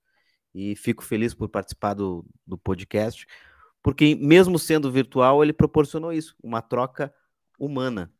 Uma conversa, um diálogo, onde tu trouxe as tuas perspectivas, as tuas visões, e eu compartilhei as minhas e pudemos comungar disso. E como, como diz a frase famosa é, atribuída ao Heráclito, né, um homem não se banha duas vezes no mesmo rio, porque quando ele, quando ele chega na segunda vez, ele já não é o mesmo e o rio também já não é o mesmo, assim como nesse momento, certamente, saímos daqui... Nós já não somos o mesmo. Não somos mais nem o Rio e não somos mais nós mesmos. Que baita final, hein? Que baita final. Bueno, então é isso. Tá feito, Carreto. Senhoras e senhores, Antônio Guadalupe. Muito obrigado, Antônio.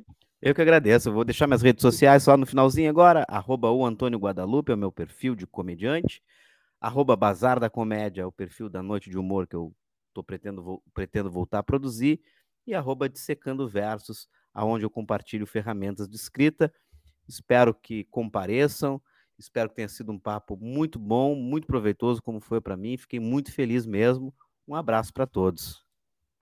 Grande abraço. É isso aí, gurizada. Sigam o Antônio lá, sigam todo os, todos os projetos dele e cultivem a cultura.